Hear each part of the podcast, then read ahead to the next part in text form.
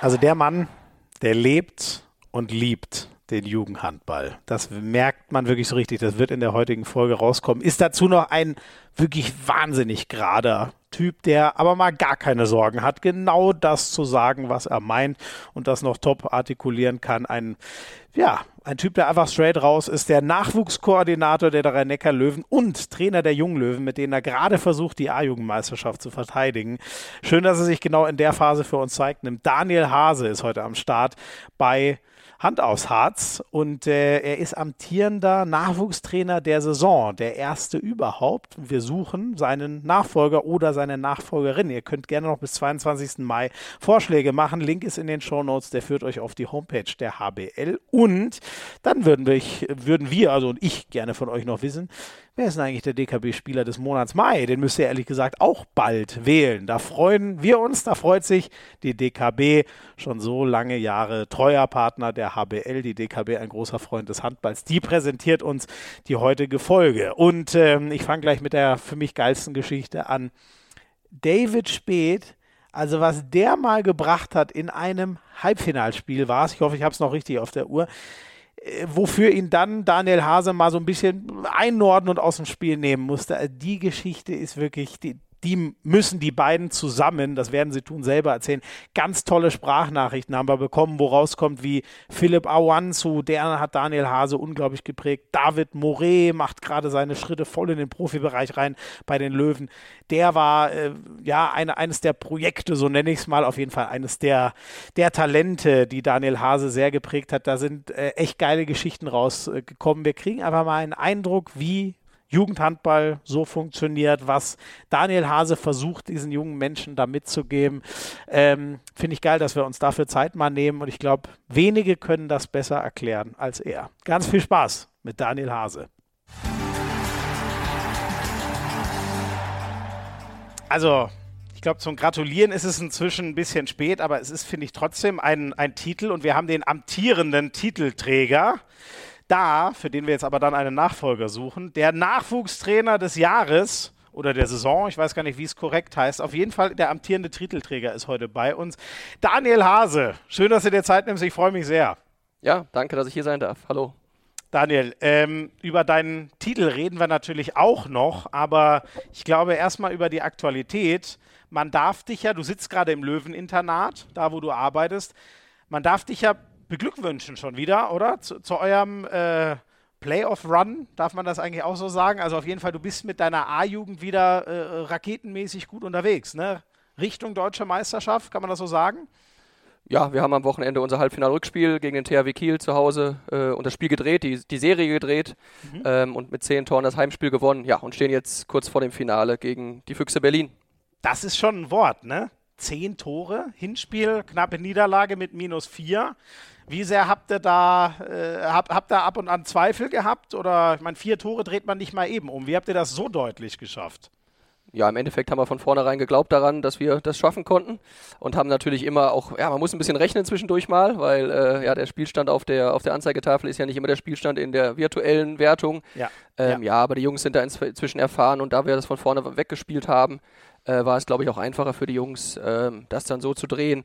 Ja, und wir wussten, diese vier Tore, die können wir durch unser Tempo-Handball auch sehr, sehr schnell mhm. äh, aufholen, wofür wir auch stehen. Und das äh, hat sich dann eins zu eins umgesetzt. Und dann ja, glauben die Jungs auch mehr und mehr im Spiel an die, an die Geschichte. Spielt ihr einen ähnlichen Handball, wenn du sagst Tempo-Handball, wie das die Herrenmannschaft macht? Ja, also ich denke, wir haben letztes Jahr schon damit angefangen, äh, letzte Saison, als wir deutscher Meister geworden sind, äh, brutal aufs Tempo zu drücken.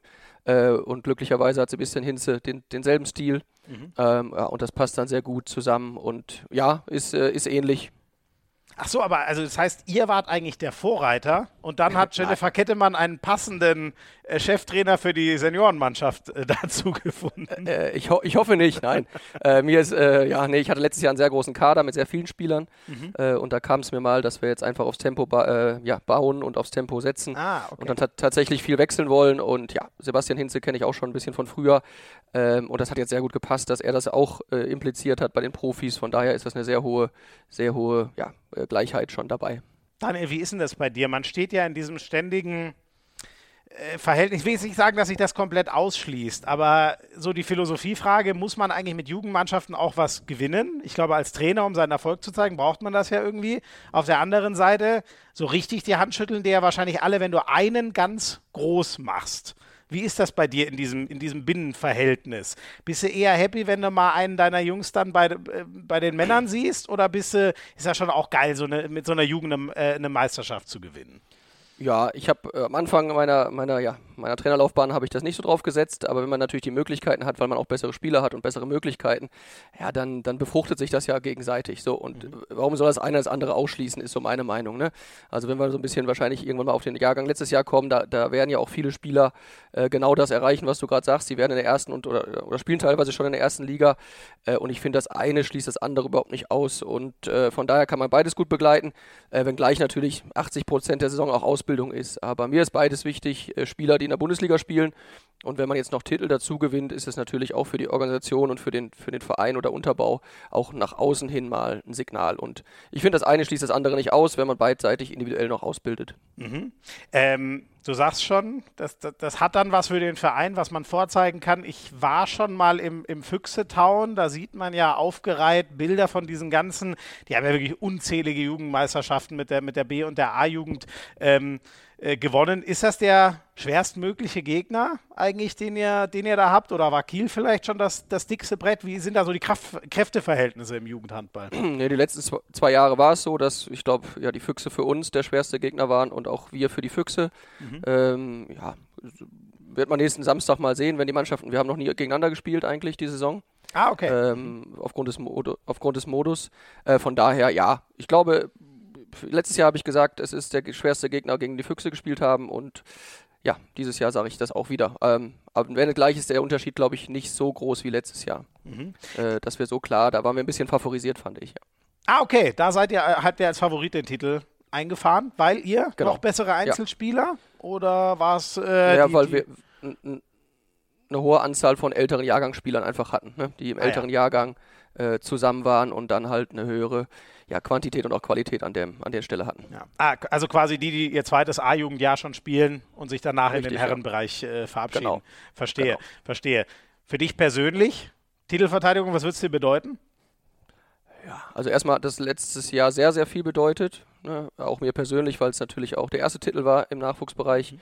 Ähm, und nach einer Vize-Deutschen Meisterschaft hier im ersten Jahr, dann Corona, ähm, schon eine sehr, sehr wichtige Sache. Mhm. Ja, und natürlich so Back-to-Back äh, wäre natürlich eine Bestätigung. Ist vielleicht sogar noch mehr wert, dass man nicht nur eine Eintagsfliege ist. Ähm, ja, und da ist, aber da gucken wir jetzt erstmal, ich bin voll in der Analyse drin, äh, was wir da versuchen im, im Hinspiel vorzulegen oder auch bestmöglich mitzunehmen. Oh, jetzt zu viel darfst du natürlich nicht verraten, da die Folge morgen schon drauf geht. Dann könnte der Gegner ja hören. Aber okay. wie muss ich mir deine Arbeit so grob äh, vorstellen? Auf, auf, was, auf was stellst du dein Team ein? Geht es da auch um, muss ich es mir ähnlich vorstellen wie im Herrenbereich, mit Videoanalyse und, und sowas? Oder arbeitet man im Jugendbereich da schon anders? Nee, also äh, absolut professionell, gerade jetzt in den Finalspielen. Ich gucke vier bis sechs Spiele vom Gegner, schneide natürlich Wurfbilder für die Torhüter, mhm. äh, sehe spezielle Szenen, spezielle Bewegungen der Spieler. Ähm, und ich finde, das ist ja das, was ich eingangs gesagt habe, das kann man durchaus machen. Man darf sich auch auf den Gegner vorbereiten. Ich glaube, im normalen Rundenspiel machen wir das nicht so, mhm. weil wir auf unsere Stärken gucken. Mhm. Aber wenn man zwei Finalspieler hat, dann wollen beide Seiten ja auch vielleicht die Schwäche vom Gegner analysieren oder die eigene Stärke mehr einbringen. Ähm, das ist nicht anders, glaube ich, als das ein Erst- oder Zweitligatrainer macht. Ja, das kannst du jetzt vielleicht verraten, weil das müssen die Füchse ja dann selber äh, sich überlegen. Wer ist die größte Pflaume bei denen in der Abwehr? Wen können da gut attackieren? ja, ja, das sind äh, auf beiden Mannschaften gibt es keine Pflaumen. Ja, also äh, natürlich gibt es größere, ja, aber es gibt natürlich größere Spieler, die äh, ja gegen kleinere Spieler ein Mismatch haben und so Geschichten.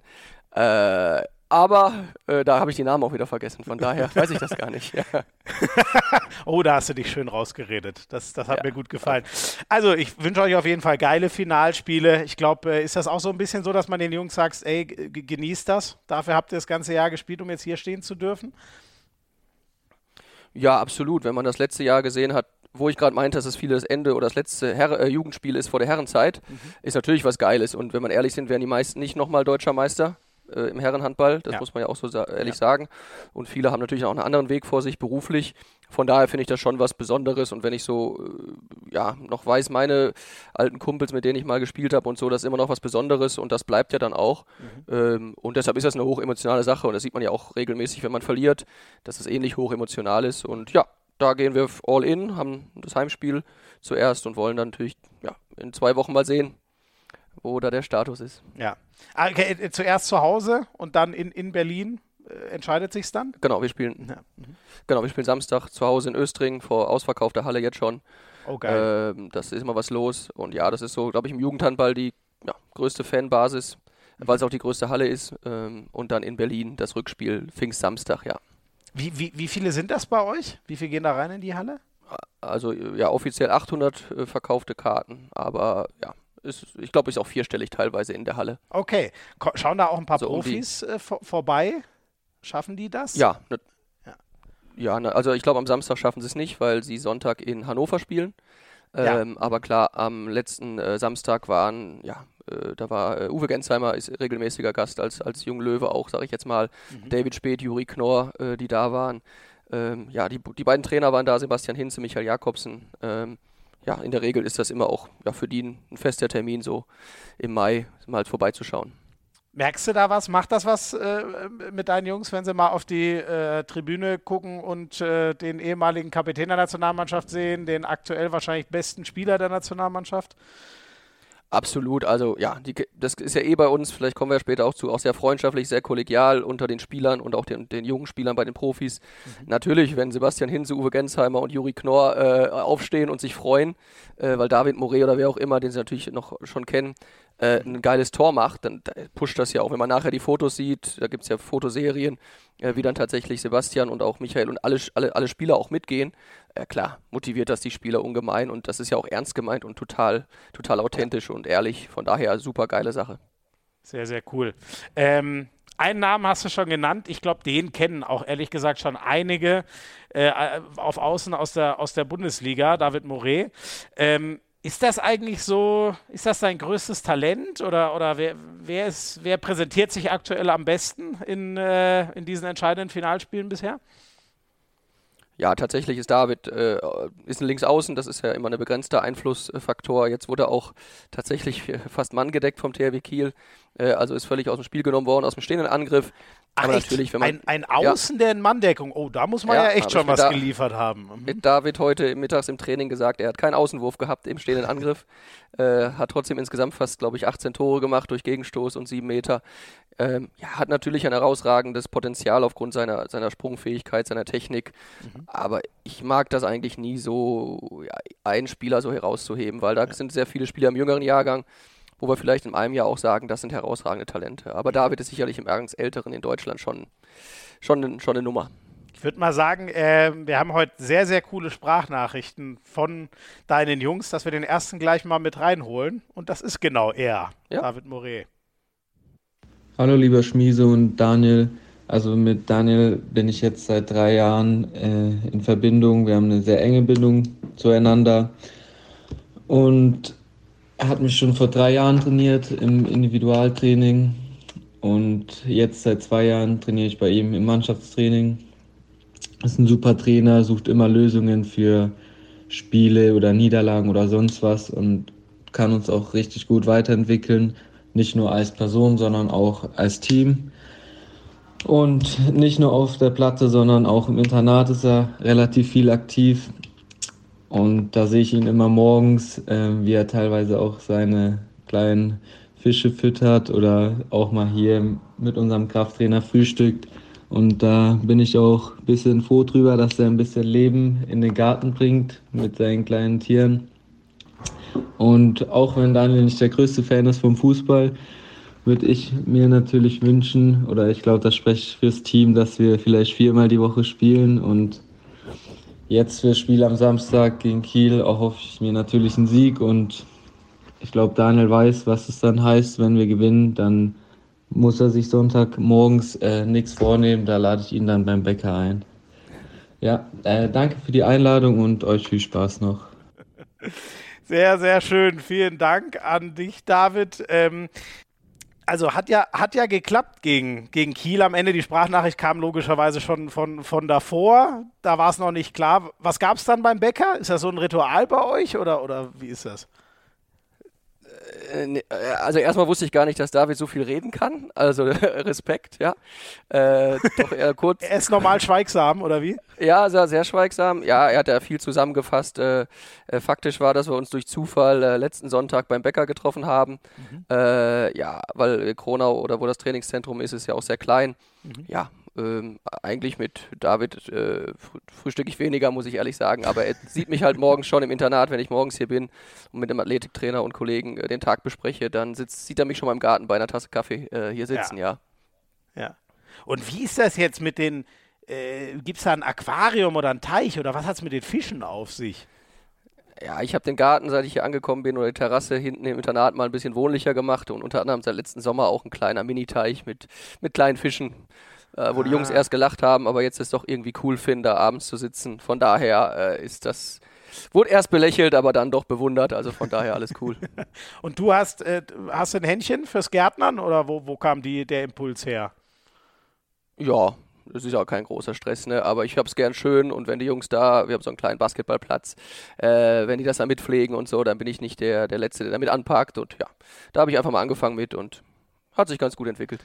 Sehr, sehr cool, sehr, sehr cool. Und das, also das ist schon so, dass die Jungs dort, die leben fest dort, die sind eigentlich immer die ganze Woche beim Handballtraining oder dann mal kurz in der Schule. Und wann fahren die mal nach Hause? Wie muss ich mir das vorstellen? Wie, wie lange also, David? Ja, nehmen wir jetzt mal, genau, nehmen wir mal David Moré, der aus Bayern kommt, äh, aus Otto Beuren. Ich glaube, das ist so drei Stunden entfernt. Ja, der wohnt hier, klar, seit, seit drei Jahren.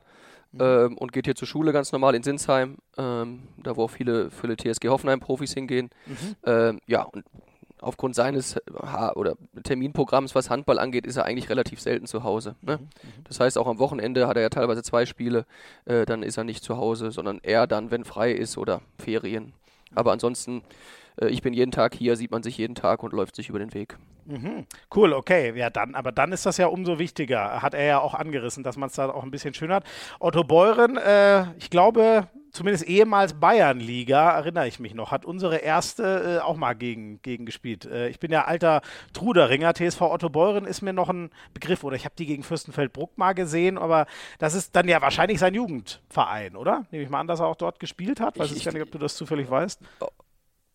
Ja, wir haben ihn ja mit, mit geholt, aber äh, ich weiß nur, dass irgendwas mit Otto Beuren. Ich hoffe, ich habe jetzt auch nichts Falsches gesagt, aber äh, da aus der Nähe auf jeden Fall muss, da, er, muss er kommen. Das, ja. wird schon, das wird schon stimmen.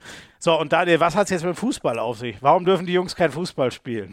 Doch, sie dürfen sehr gerne Fußball spielen, nur nicht so viel. Ja? Und äh, da wir schon relativ viel trainieren, darf man auch zehn Minuten mal, äh, zwei, dreimal die Woche Fußball spielen. Ja. Äh, aber David ist auch ein sehr, sehr großes Fußballtalent äh, mhm. und spielt sehr gerne Fußball und ja, wie es halt so im Profi-Handball auch ist oder bei den Älteren, die wollen gern Fußball spielen.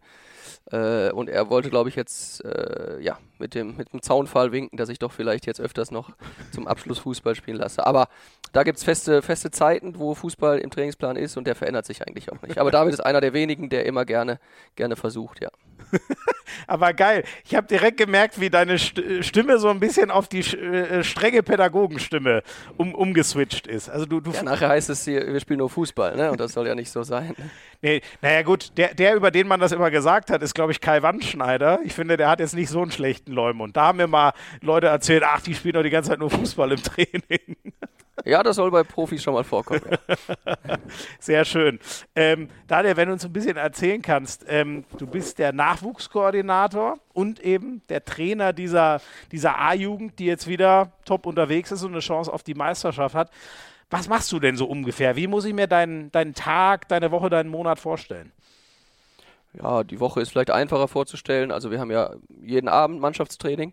Das heißt, fünfmal die Woche haben die Jungs äh, Training. Dann haben sie noch zweimal mit mir äh, Vormittagstraining, äh, Individualtraining, wo der David auch gerade von gesprochen hat. Mhm. Das heißt, äh, ja, Wurftraining in dem Sinne auf seiner Position als Außen natürlich eher. Mhm. Ähm, und ja, ich betreue natürlich auch so ein bisschen, äh, da sind auch B-Jugendliche dabei natürlich in dem Training, äh, so mannschaftsübergreifend. Das heißt, ich, ich mache meine, meine acht, neun äh, Handballeinheiten die Woche mhm. die ich quasi für die Jungs mache, plus Spielvorbereitung, wo ich dann natürlich anfange und ja, ein bisschen genauer werde, wenn es Richtung Deutsche Meisterschaft angeht ja, mit dem Athletiktrainer, der mit mir im Büro sitzt, besprechen wir die Pläne für die Jungs. Das heißt, das ist bei uns auch ganz, ganz wichtig, Athletiktraining. mit hohen Umfängen, viermal die Woche. Ja, und äh, dann gilt es ein bisschen auch im Internat. Ich finde, das, das beißt sich nicht hier einfach mal der, der Waltrau, der, der Chefin hier, die hier wohnt, äh, mitzuhelfen, äh, dem Sozialpädagogen über die Schulter mitzuschauen mhm. Äh, und die zu unterstützen, weil es doch eine Menge Jungs sind, die eine Menge Interessen haben. Und ich finde, die da auch ähm, vom Trainer ein bisschen abgeholt werden sollten. Ah, okay, aber da habt ihr, okay, also die, die kümmert sich so um, kann man jetzt sagen, die, die menschliche Her Entwicklung Herbergs, der Jungs? Herbergsmut Nee, ja. die Herbergsmutter. Also Waltraud wohnt hier, kocht für die Jungs, ah, schimpft. Ah, okay. mhm. Ja, also einen Sozialpädagogen haben wir auch, der aber extern angestellt ist. Mhm. Er ist eher so der, der Schimpfer und äh, Strafer, sag ich mal. äh, aber ich finde es halt auch wichtig, wenn man als Trainer nicht sagt, das ist nur die Halle und das ist äh, ja. das Internat, äh, äh, sondern da auch mit, mit ein Auge drauf hat. Und deshalb, das habe ich mit hier zu meiner Aufgabe gemacht, dass ich da mhm. auch immer mal drüber gucke. Und ich nehme mal an, das ist auch was, äh, wo du bei vielen, wird in den Sprachnachrichten, glaube ich, auch noch ganz gut rauskommen, was die Jungs auch brauchen. Ne?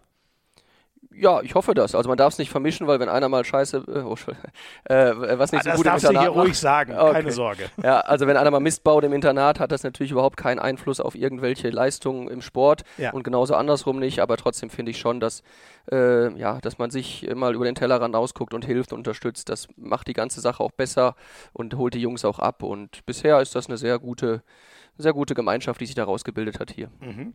Also viermal Athletiktraining, hast du gesagt. Jeden Abend das Training, dann gibt es noch Einzelgespräche und so. Äh, dann musst du noch, wenn mal die ganz großen Spiele anstehen, Videostudium machen. Das klingt jetzt nicht nach so wahnsinnig viel Freizeit, ehrlich gesagt. Wie zeitaufwendig ist es?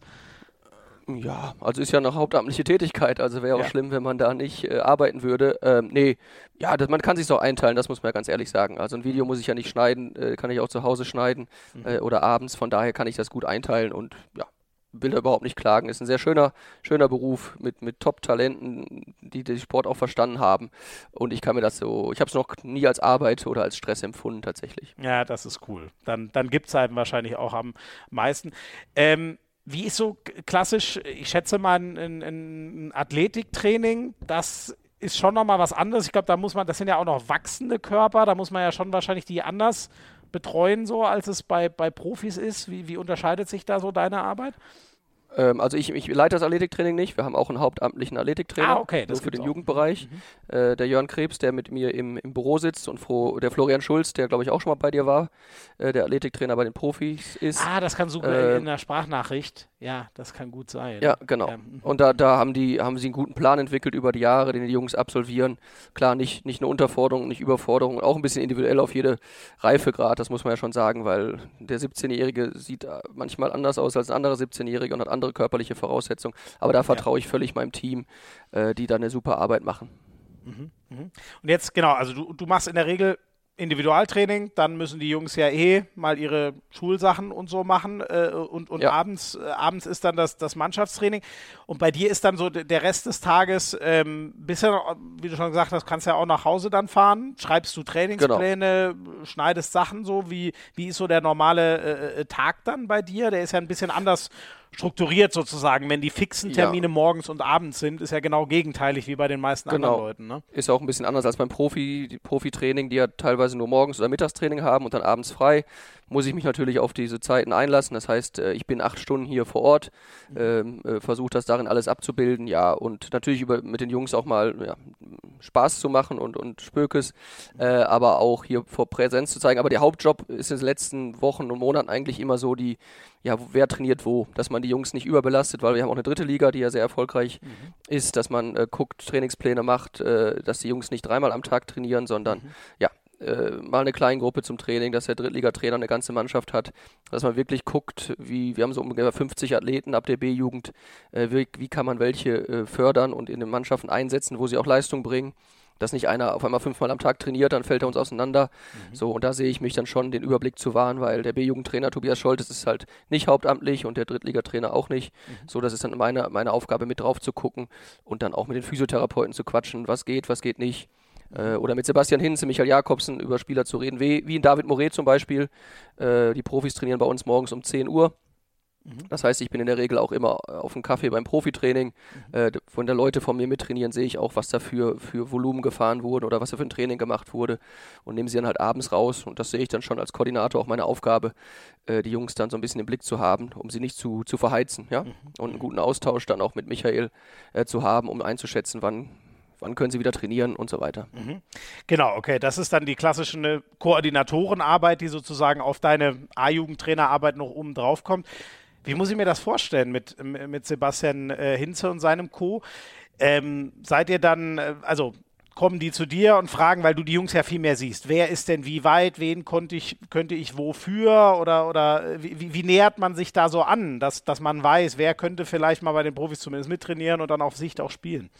Ja, meist ist es ja tatsächlich erstmal, wenn eine Verletzung entsteht vom, vom Profispieler auf einer Position, äh, und wir haben Anfang der Saison einfach so einen, ja, so einen, so einen Talentkader benannt, einen Perspektivkader benannt, mhm. äh, aus dem Pool sich dann die Spieler auch ja, rekrutieren, sage ich jetzt mal, äh, sodass Sebastian und Michael die am Anfang auch alle kennen. Also da kommt jetzt keiner überraschend rein. Mhm. Ähm, und im Laufe der Saison natürlich, wenn wieder Leute nachkommen, dann machen wir das ja, aber wir werden jetzt wieder einen Kader festlegen ähm, der perspektivisch dann im Trainingssquad ist, so nenne ich es einfach. Und aus diesem Pool greifen wir dann an Spieler zurück und ja, dann kriegen wir natürlich auch ein Feedback. Hat er gut gemacht, schlecht gemacht, was kann er besser machen? Mm, und das ist dann ja, eine sehr gute, also äh, eine sehr, sehr gute Kommunikation seit dieser Saison. Und das nimmst du dann auch wieder mit, also wenn Sebastian Hinze sagt, ähm, Inhalt A, das wäre cool, oder wenn er da und da noch zulegt, nimmst du das dann mit in das, ähm, äh, das Einzeltraining sozusagen, was du mit den Jungs machst?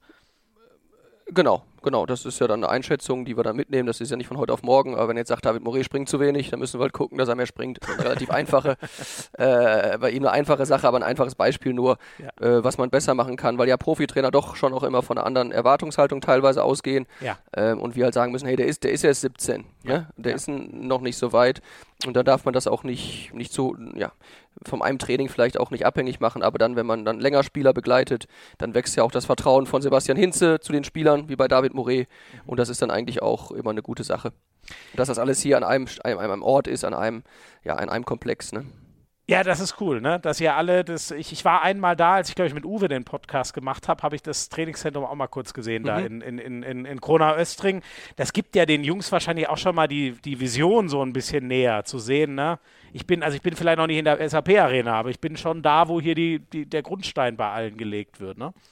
Ja, absolut. Wir nutzen dieselben Trainingsräume, wir nutzen dieselben Physiotherapeutenräume, äh, natürlich alles in anderen zeitlichen Abfolgen, aber äh, da gibt es ja keine Berührungsängste. Also wenn der Uwe Gensheimer da ist, dann, und, dann redet er mit David Moret ganz normal und gibt ihm Tipps mhm. und das Krafttraining überschneidet sich teilweise. Also das ist schon eine sehr, sehr positive und befruchtende Sache. Ähm, und da gibt es gar keine Berührungsängste und motiviert die Jungs natürlich. Also wenn wir irgendwie Neuzugänge haben, ist es immer ganz besonders. Oh, ich habe Uwe die Hand gegeben. Ja. Äh, nach einem Jahr ist es auch schon, ne? dann wird das zur Normalität. Aber klar, äh, das sind, sind super Vorbilder für die Jungs und äh, ja, motiviert natürlich weiterzumachen. Ja, sehr cool. Nachwuchskoordinator fällt da eigentlich auch, also weil du gesagt hast, zum Beispiel David Moret aus, aus Bayern dann geholt. Fällt Scouting auch bei dir dazu? Oder wie findet ihr, wer macht das und wie findet man die richtigen Leute, wo man sagt, das könnte einer sein hier fürs äh, Löweninternat? Ja, also ähm, Tobias Scholt ist der B-Jugendtrainer. Meistens holen wir die Spieler ja auch in der B-Jugend in dem Alter, mhm. äh, die auf Internat gehen. Wir, wir haben ja auch nicht, wir haben nur begrenzte Internatsplätze, also wir haben 12 bis 14 Plätze nur. Ja. Das ist ja schon eine schmale Nummer. Ähm, das heißt, wir gucken natürlich in der Region, welcher Spieler interessant ist, was mit, mit Fahrerei angeht, sag ich mal. Mhm. Ja, so wie bei uns früher, dass wir zum Training gefahren sind.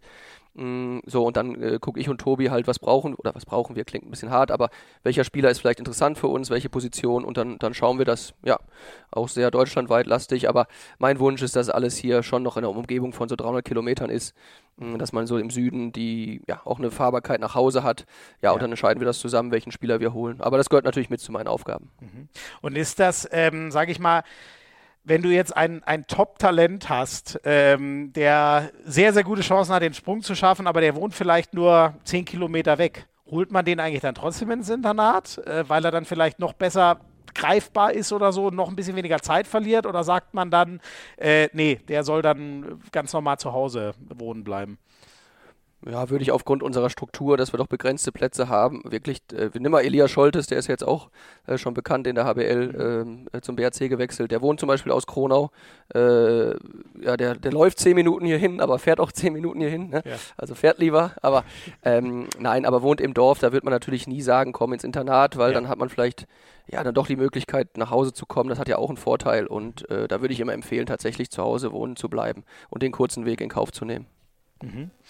Du hast ähm, mal, wo wir schon Uwe Gensheimer, den, den Lauser himself, über den gesprochen haben, du hast mal den äh, schönen Satz gesagt äh, über die Arbeit mit den jungen Leuten. Es macht auch Spaß, Leuten, die nochmal Flausen im Kopf haben. Also einer wie Uwe hatte ja eine Menge und hat die, glaube ich, auch nie rausbekommen, die mal wieder in die richtige Bahn zu lenken. Wie, wie bist du so als Pädagoge? Wie, wie versuchst du da dich äh, ranzutasten? Ja, also Pädagoge bin ich nicht. Ich sage einfach, wie ich das sehe. Äh, und wie ich das aus meiner Erfahrung jetzt äh, einschätze, wenn jemand äh, nur Spökes hat und nur Flausen. Äh, das war ja tatsächlich am Anfang hier auch so. Und dann hinterfrage ich natürlich, warum man überhaupt diesen Aufwand hier nimmt, wenn man hier anderen Leuten Platz wegnimmt, die wirklich leistungsorientiert arbeiten wollen. Ne? Und dann will ich dann auch einen Weg vorleben und will den Jungs meine Erfahrung weitergeben. Ähm, ja, und dann sage ich relativ direkt, das ist vielleicht meine Pädagogik, was ich davon halte. äh, und dass das zweite Mal, dritte Mal vielleicht nicht so erfolgreich äh, wird. Aber äh, das gehört ja auch dazu. Also ne, man kann ja nicht davon erwarten, dass die Jungs alle erwachsen im Kopf sind und auch mal Fehler machen. Ähm, ich habe das so zu handeln, dass wir auch Spaß zusammen haben dürfen, aber wenn wir arbeiten, arbeiten wir.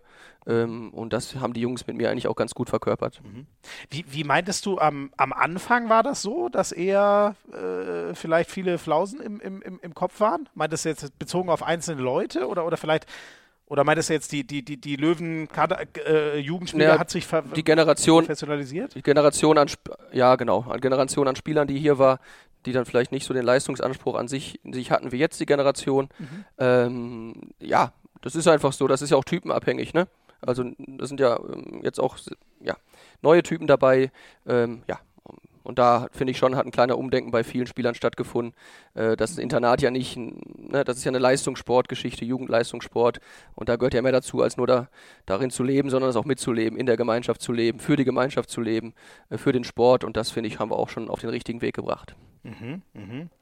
ähm, und ist das so, das hast du vorhin auch, äh, fand ich sehr interessant gesagt, irgendwie nach so einem letzten Meisterschaftsspiel, wenn du im älteren Jahrgang bist, gehen ja vielleicht auch Wege da mal ganz zu Ende. Also schafft ja natürlich nicht logischerweise jeder, auch wenn er in so einer Jugendmeisterschaft Mannschaft war, in die erste Liga, geschweige denn zu den Rhein-Neckar-Löwen. Ähm, wie, wie, ist denn das so? Siehst du auch manchmal bei irgendwelchen, okay, der hat zwar super Spaß am Handball, aber das wird nur für ist nicht dritte Liga, vierte Liga reichen, den, den, den, muss man eher aufs Berufsleben vorbereiten. Gehört das irgendwie auch noch so in deinen, deinen Rahmen dann, so, sowas sozusagen mitzuteilen? Ja, natürlich. Also wir haben ja auch, ja, die Anpfiff ins Leben ist hier, das ist ja auch von der Dittmar Hauptstiftung eine Organisation hier in der Region äh, für, für den Sport und auch für die Bildung. Mhm. Äh, da haben wir auch eine, eine, Dame, Andrea, da, die den Jungs hilft, ähm, berufsbegleitend oder sportbegleitend ihren Beruf auszubilden. Das ist natürlich schon wichtig in unserer Sportart, weil ne, selbst wenn man Topverdiener ist, ist es ja nicht, nicht Fußballverhältnisse. Äh, das ja. gehört dann aber weniger zu meinen Aufgaben, äh, als dass ich da Unterstützung kriege oder die Jungs Unterstützung kriegen, was sie dann mhm. machen können. Ich ja. versuche aber auch ja, den Jungs ihren sportlichen Weg, auch wenn er nicht bei den rhein löwen ist, mit äh, ähm, zu begleiten und meine Netzwerke zu nutzen, mhm. um den Jungs weiterhin Leistungssport, vielleicht über den zweiten Bildungsweg, über die zweite, dritte Liga zu geben mhm. äh, und stehe da immer äh, ganz, ganz offen zu den Jungs und versuche denen zu helfen. Ja, weil den jetzt weiß ich gar nicht, wie die Zahlen ehrlich gesagt sind. Über einen, der gerade dabei ist, den, den äh, Sprung ganz gewaltig zu schaffen, reden wir gleich. Ähm, wie ist das so in der Zeit, seit du da bist? Kann man sagen, es schafft, äh, keine Ahnung, in drei, vier Jahren einer in den Löwen-Probi-Kader, aber es schaffen vielleicht zwei pro Jahrgang in die Bundesliga? Oder hast du da ungefähr, eigentlich, hast du das ungefähr im Kopf, wie viele das sind? Ja, das ist halt so ein Ding, das muss ein bisschen Zeit auch mit sich geben, ja, weil wenn wir jetzt den 2003er Jahrgang sehen mit Elias Scholtes, Robert Timmermeister und so und so weiter, da muss man eigentlich mal abwarten, wo sie in zwei, drei Jahren spielen, weil ja, ich habe ja auch mal Peter Neurohrer zitiert, ein Profivertrag haben ist ein Unterschied als Profi zu sein. Äh, ja, äh, das heißt, nur weil man nur weil man einen Profivertrag hat, äh, deshalb finde ich, das kann man so in zwei, drei Jahren mal zusammenschreiben, mhm. äh, weil nur weil einer mal äh, am Spielbericht stand, ist es ja für mich kein, kein Profi so. Mhm. Äh, aber ich glaube, gerade der Output vom letzten Jahr wird, wird sehr hoch sein und ist ja jetzt schon mit mit Elias Scholtes ja, du wirst gleich vielleicht auf David Spät auch zu Sprache kommen oder Mats Gruppe im Tor in der zweiten Liga. Das sind natürlich jetzt schon Spieler und da muss man einfach mal abwarten, wo der weitere Weg hingeht. Mhm, mhm. Dann hören wir mal bei einem rein. David Spät, da bist du schon auf der, auf der richtigen Spur. Natürlich, den haben wir ja gerade alle so im Kopf. Erst kommt aber noch ein anderer, der bei den Löwen das hat schon anklingen lassen, aber so richtig in die Bundesliga, er stellt sich aber, glaube ich, eh selber vor, was ich äh, sehr, sehr nett finde. Wir hören mal rein bei Hallo, Philipp Awanze hier. Also erstmal zu mir vielleicht. Ich bin äh, aktuell Spieler bei der GWD Minden auf Leihbasis von den rhein löwen Dort habe ich auch die B-Jugend, A-Jugend, die zweite Mannschaft und schließlich dann auch die Profi, den Profischritt geschafft. Ähm, und bei diesem ganzen Weg hat mich eine Person eigentlich die ganze Zeit begleitet und das war Daniel Hase, äh, der mich wahrscheinlich in einer ziemlich chaotischen Phase meines Lebens begleiten durfte, aber mich immer vertreten hat, immer hinter mir stand und ich glaube, ich einen ganz guten Weg gefunden hat, mit mir damals umzugehen. Ich wusste zwar, was das, was das Ziel ist, habe aber noch nicht so richtig den Weg gefunden und auf diesem Weg hat mich Daniel Hase eigentlich immer gut begleitet und versucht, wichtige Werte mit an, mit an die Hand zu geben. Und dazu gibt es, glaube ich, auch die eine oder andere lustige Geschichte zu. Aber eine der Geschichten, über die ich heute persönlich am meisten lachen kann und er wahrscheinlich auch, ist äh, die, dass ich einmal äh, mit einem anderen Kollegen noch hm, ins Training gekommen bin. Leider nur 20 Minuten zu spät, weil wir beim Mittagsschlaf unseren Wecker weggedrückt haben und er uns dann natürlich äh, kurzerhand rausgeschmissen hat und äh, auch dementsprechend am Wochenende nicht spielen lassen hat. Also ich glaube, das ist eine Geschichte, die mir jetzt im Nachhinein noch ganz gut in Erinnerung geblieben ist. Ich hoffe dir auch, Daniel. Und äh, ja, ich wollte mich einfach nochmal bei dir bedanken dass du immer so hinter mir standest und immer ein gutes Wort für mich eingelegt hast. Wir hören uns. Bis bald. Ciao, ciao. Ja, ganz, ganz tolle Worte. Vielen, vielen Dank, Philipp Auanso, für, für diese Eindrücke. Ähm, erinnerst du dich auch noch an die Geschichte, dass er mal zu spät kam? Ja, schön, dass er das ja, schön, dass er das gerade vorweggenommen hat, von dem ich ungefähr vor fünf Minuten sprach, ohne Namen zu nennen. äh, ja, äh, Philipp sicherlich einer der Kandidaten, der, das ist schön, schön formuliert, muss ihm einer auch vorgesagt haben, der das Ziel kannte, den Weg aber nicht. Ähm, und ich ihm den Weg ab und zu mal ein bisschen gerade machen musste, oder viele Leute, da gehört auch der Internatsleiter Rolf Bechtold zu, äh, der, der sehr, sehr viel äh, auch gerade gebügelt hat für Philipp. Ja, äh, da dachten die beide 20 Minuten zu spät äh, zum Video wäre okay und waren ganz verdutzt, dass sie nicht rein durften ins Video. Und waren noch verdutzter, dass ich Entschuldi die Entschuldigung nicht angenommen habe. Und gesagt habe, wir sehen uns Montag wieder. Und dann sagten sie, ja, wir haben doch am Freitag äh, Training und Spiel. Ja, ihr nicht. Uh. Und da waren sie ein bisschen verdutzt, weil bisher kamen sie mit dieser Masche eigentlich immer ganz gut durch, aber ging nicht. Ja. Und dafür geht, na, das ist so ein Beispiel, wenn man im Internat ist, ungefähr eine Minute zum Videoraum läuft, da zu spät kommt. Mhm da endet so ein bisschen mein Verständnis. Mhm. Ja, aber sehr cool, dass du da, also dann haben wir ja quasi ein sehr konkretes Beispiel, ne, wie du das äh, äh hinbekommen ja. hast, so eine andere, andere Mentalität reinzuziehen. Klingt jetzt hart. Ich muss ja, ich, ich merke zum Beispiel direkt, ich weiß nicht, ob ich das äh, durchziehen könnte, aber es ist ganz entscheidend für die Jungs, oder? Dass, dass sie lernen, es gibt Grenzen, weil wir, wir sind in so einer, das ist so eine enge Spur, ob man es schafft, Profi-Handballer zu werden. Ne? Da muss man ein paar Dinge aushalten und lernen. Ja, absolut. Ich finde, das ist aber auch nicht, das ist auch nicht hart, weil zu Hause will man ja auch, dass die Jungs oder äh, die Familie sich benimmt und dass man da eine gute Entwicklung nimmt. Und das eine hat ja auch den, den, ja, den Einfluss aufs andere. Wenn man gut in der Schule ist oder sich da vorbildlich verhält und da einen guten Abschluss macht, dann kann man das eine ja auch mitmachen. Und von daher äh, wir haben ja eine, eine, enge Gemeinschaft, wir haben ja auch Spaß und das ist, ist auch ein schmaler Grad, äh, das mit so vielen Jungs hier zu machen. Mhm. Äh, und von daher ja, gehören da auch mal Ausflüche dazu, da darf man auch nicht persönlich sauer sein. Jeder taxiert seine Grenzen, aber genau, bei sich bleiben, weitermachen und im Endeffekt äh, daraus lernen, dann ist ja auch alles, alles gut. Das fände ich gerade noch spannend. Weißt du noch, ob, ob, äh, weil du gesagt hast, er war jetzt erstmal verdutzt, ob, ob Philipp vielleicht in dem Moment dann auch sauer auf dich war. Was will der jetzt von mir? Wieso darf ich nicht spielen? Inzwischen hat das ja scheinbar als sehr hilfreich äh, empfunden, auch diesen Input, sonst können da jetzt nicht so locker drüber reden. Aber äh, droht das manchmal da so ein bisschen Ungemach oder sind dann alle gleich schnell verständnisvoll dabei bei deiner, äh, bei deiner Art, das äh, ein, umzusetzen? Nee, überhaupt nicht. Also, wenn ich zum Beispiel, wir haben ja gerade David Moret gehört, kann ich ja auch im Nähkästchen plaudern, wenn ich da mal ein bisschen härteres Wort gefunden habe, äh, dann war da ein, zwei Tage auch, äh, oder David Speth, dann waren da ein, zwei Tage auch nicht so gute Laune und gute Vibes. Aber das, da muss man ja in die Konfrontation gehen, mhm. äh, ohne dass die, die endgültig immer, immer, immer stehen muss. Also jetzt können wir drüber lachen, aber ich finde, das ist auch in meiner Verantwortung oder in jedem Trainer im Jugendbereich oder auch im Profibereich mal ein hartes Wort sagen zu dürfen. Mhm, mh. ähm, ich fand das ganz süß, dass er, dass er sich so, äh, dass er sich so nochmal vorstellt. Also er, er, er muss ja schon doch noch, ich finde, der spielt eine überragende Rolle in, in, in Minden jetzt, dass der erstmal noch davon ausgeht, ach, mich kennt doch noch keiner, ich, ich, ich muss schon nochmal sagen, wer ich bin und was ich eigentlich tue. Gut erzogen scheint er ja trotzdem sehr, sehr zu sein, würde ich mal äh, da reinhören. Ja, Philipp kann sich dann auch äh, ganz gut präsentieren an der Stelle und weiß auch um seinen Charme, sag ich mal. Von daher, äh, und das sind ja auch ein paar Jahre, wo er jetzt schon aus der Jugend raus ist und ja. leider haben wir uns lange nicht gesehen weil er jetzt in Minden ist, aber ja, ist immer auch ein, ein lustiges Verhältnis und Spaß mit ihm, mhm. wenn ich ihn wiedersehe. Und das ist ja auch das Schöne im Jugendbereich, dass die Jungs sich dann entwickeln mhm. und man auch zulassen muss, dass sie älter werden. Mhm. Er hat von einer chaotischen Phase gesprochen, in der du ihm sehr auf die richtige Bahn sozusagen endgültig hast. Äh, geholfen hast. Was würdest du sagen? Was, was geht eigentlich äh, für ihn? Ich meine, das ist jetzt auch nicht so leicht, da in eine Mannschaft reinzukommen, die voll im Abstiegskampf ist und so einen Impact ähm, direkt, direkt zu haben. Was würdest du, ich weiß, der Weg ist mit 22 noch schwer vorzusagen, aber was denkst du, ist so drin für Philipp Auanzu? Ja, also ich finde, glaube ich, für ihn war es mal wichtig, äh, rauszukommen aus, aus der Löwengeschichte, wo er so ein bisschen als Talent, ewiges Talent, kann man ja auch mal sagen, oder Riesentalent, mhm. äh, das von vielen auch gehört hat, äh, dann tatsächlich ja auch die Leistung in der dritten Liga relativ viel gebracht hat, aber dann auch bei den Profis interessant war, aber so richtig nicht den richtigen Weg wusste. Und jetzt denke ich, mit dieser Ausleihe ist der erste Schritt in die richtige Richtung gemacht. Und jetzt wird es halt auch ankommen, wie man ihn weiter fördert oder wie man, wie er sich auch weiter, ich finde, in der Abwehr entwickelt. Ich, dass er den festesten Wurf hat, den wir wahrscheinlich so im Jugendbereich haben, wissen wir. Mhm. Äh, dass er auch seine technischen Defizite hat, wissen wir auch. Mhm. Und jetzt würde ich mich freuen, wenn wir einfach noch sehen, dass er jetzt sich auch in der Abwehr maximal versucht zu steigern und um, kompletterer Spieler zu werden. Das ist, glaube ich, so, weil der moderne Handball nur Shooter, äh, davon geht der Weg ja weg. Wenn er aber jetzt noch ein bisschen Abwehrinput hat, ist, glaube ich, da äh, zumindest eine gute Bundesliga-Karriere auf jeden Fall drin. Mhm, mh.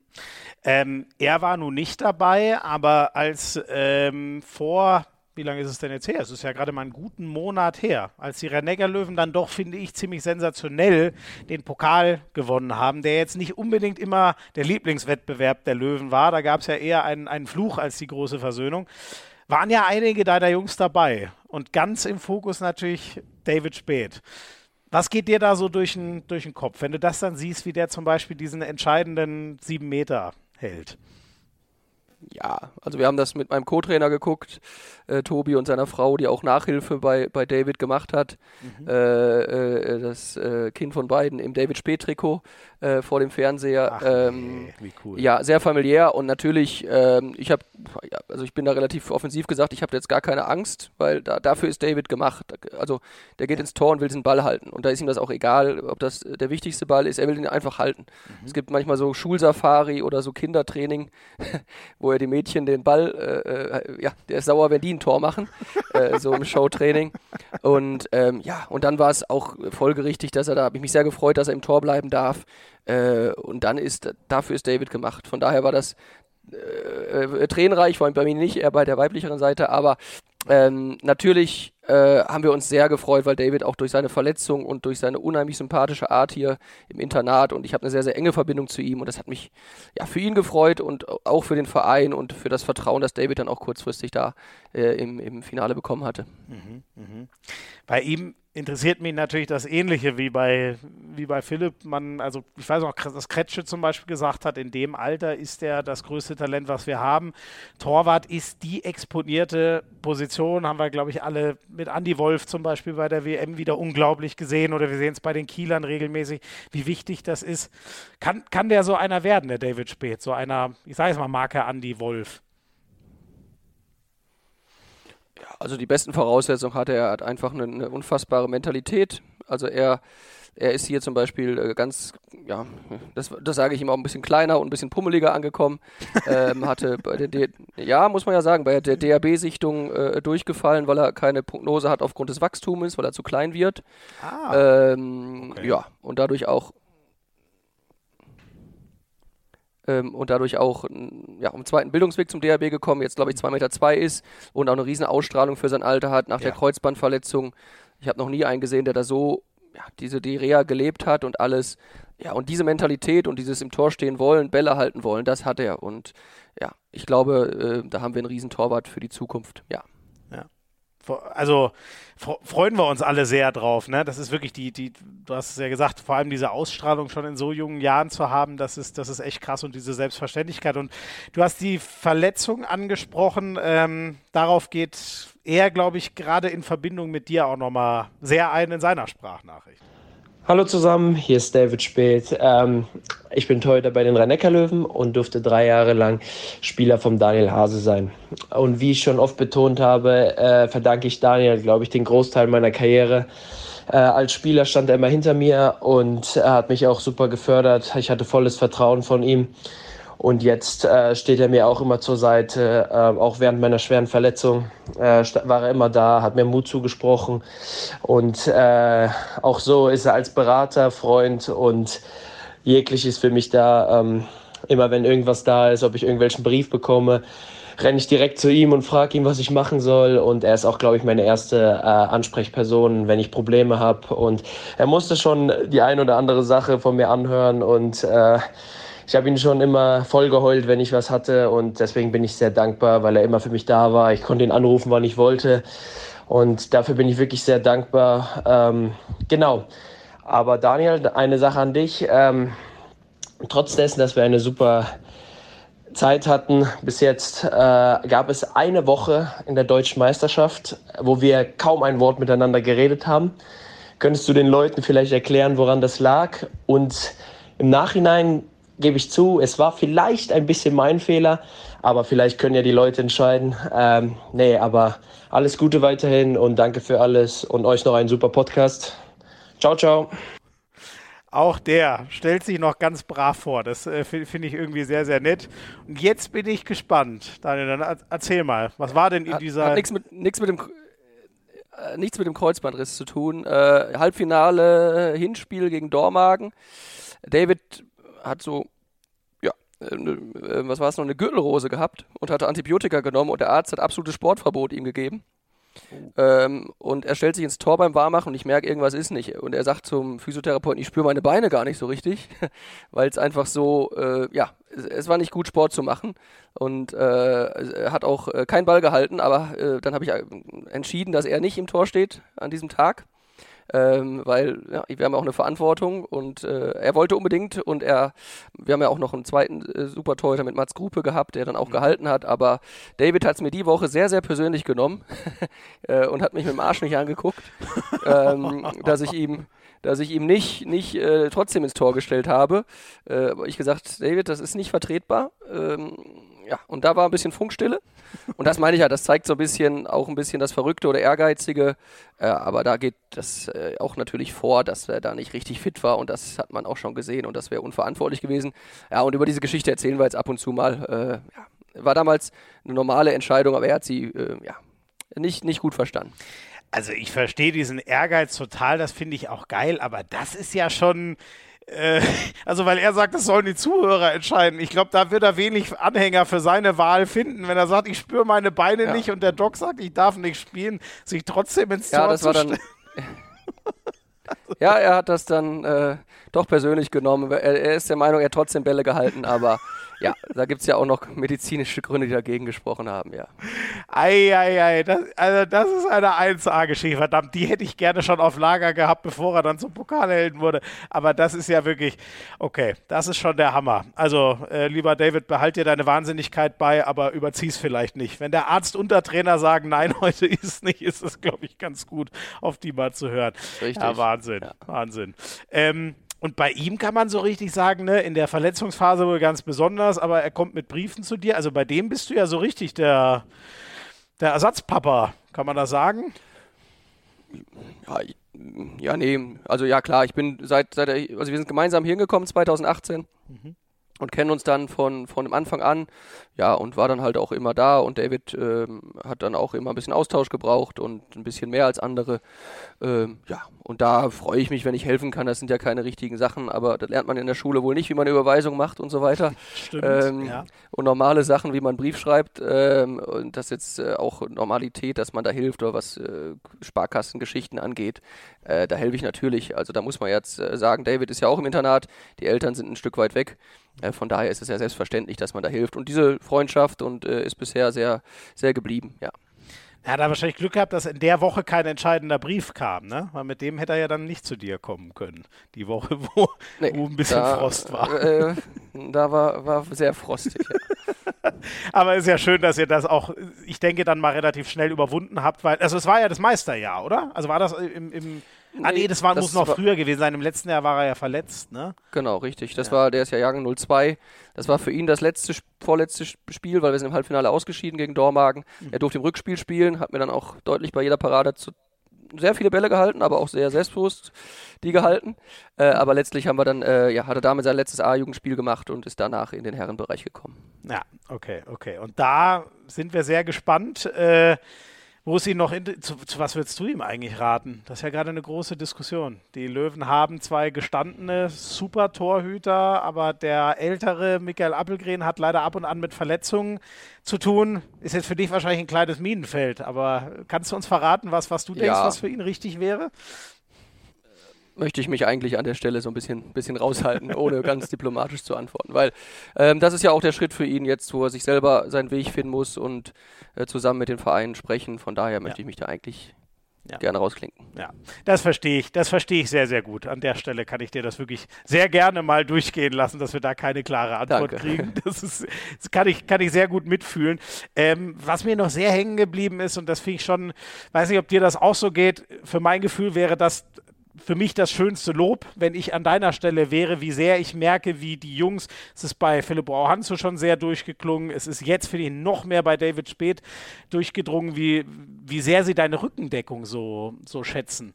Kannst du das ein bisschen erklären, wie, banal gefragt, wie, wie macht man das? Wie stärkt man so Jungs den Rücken? Wie gibt man denen ein Gefühl, dass sie dann so durchziehen und weitermachen?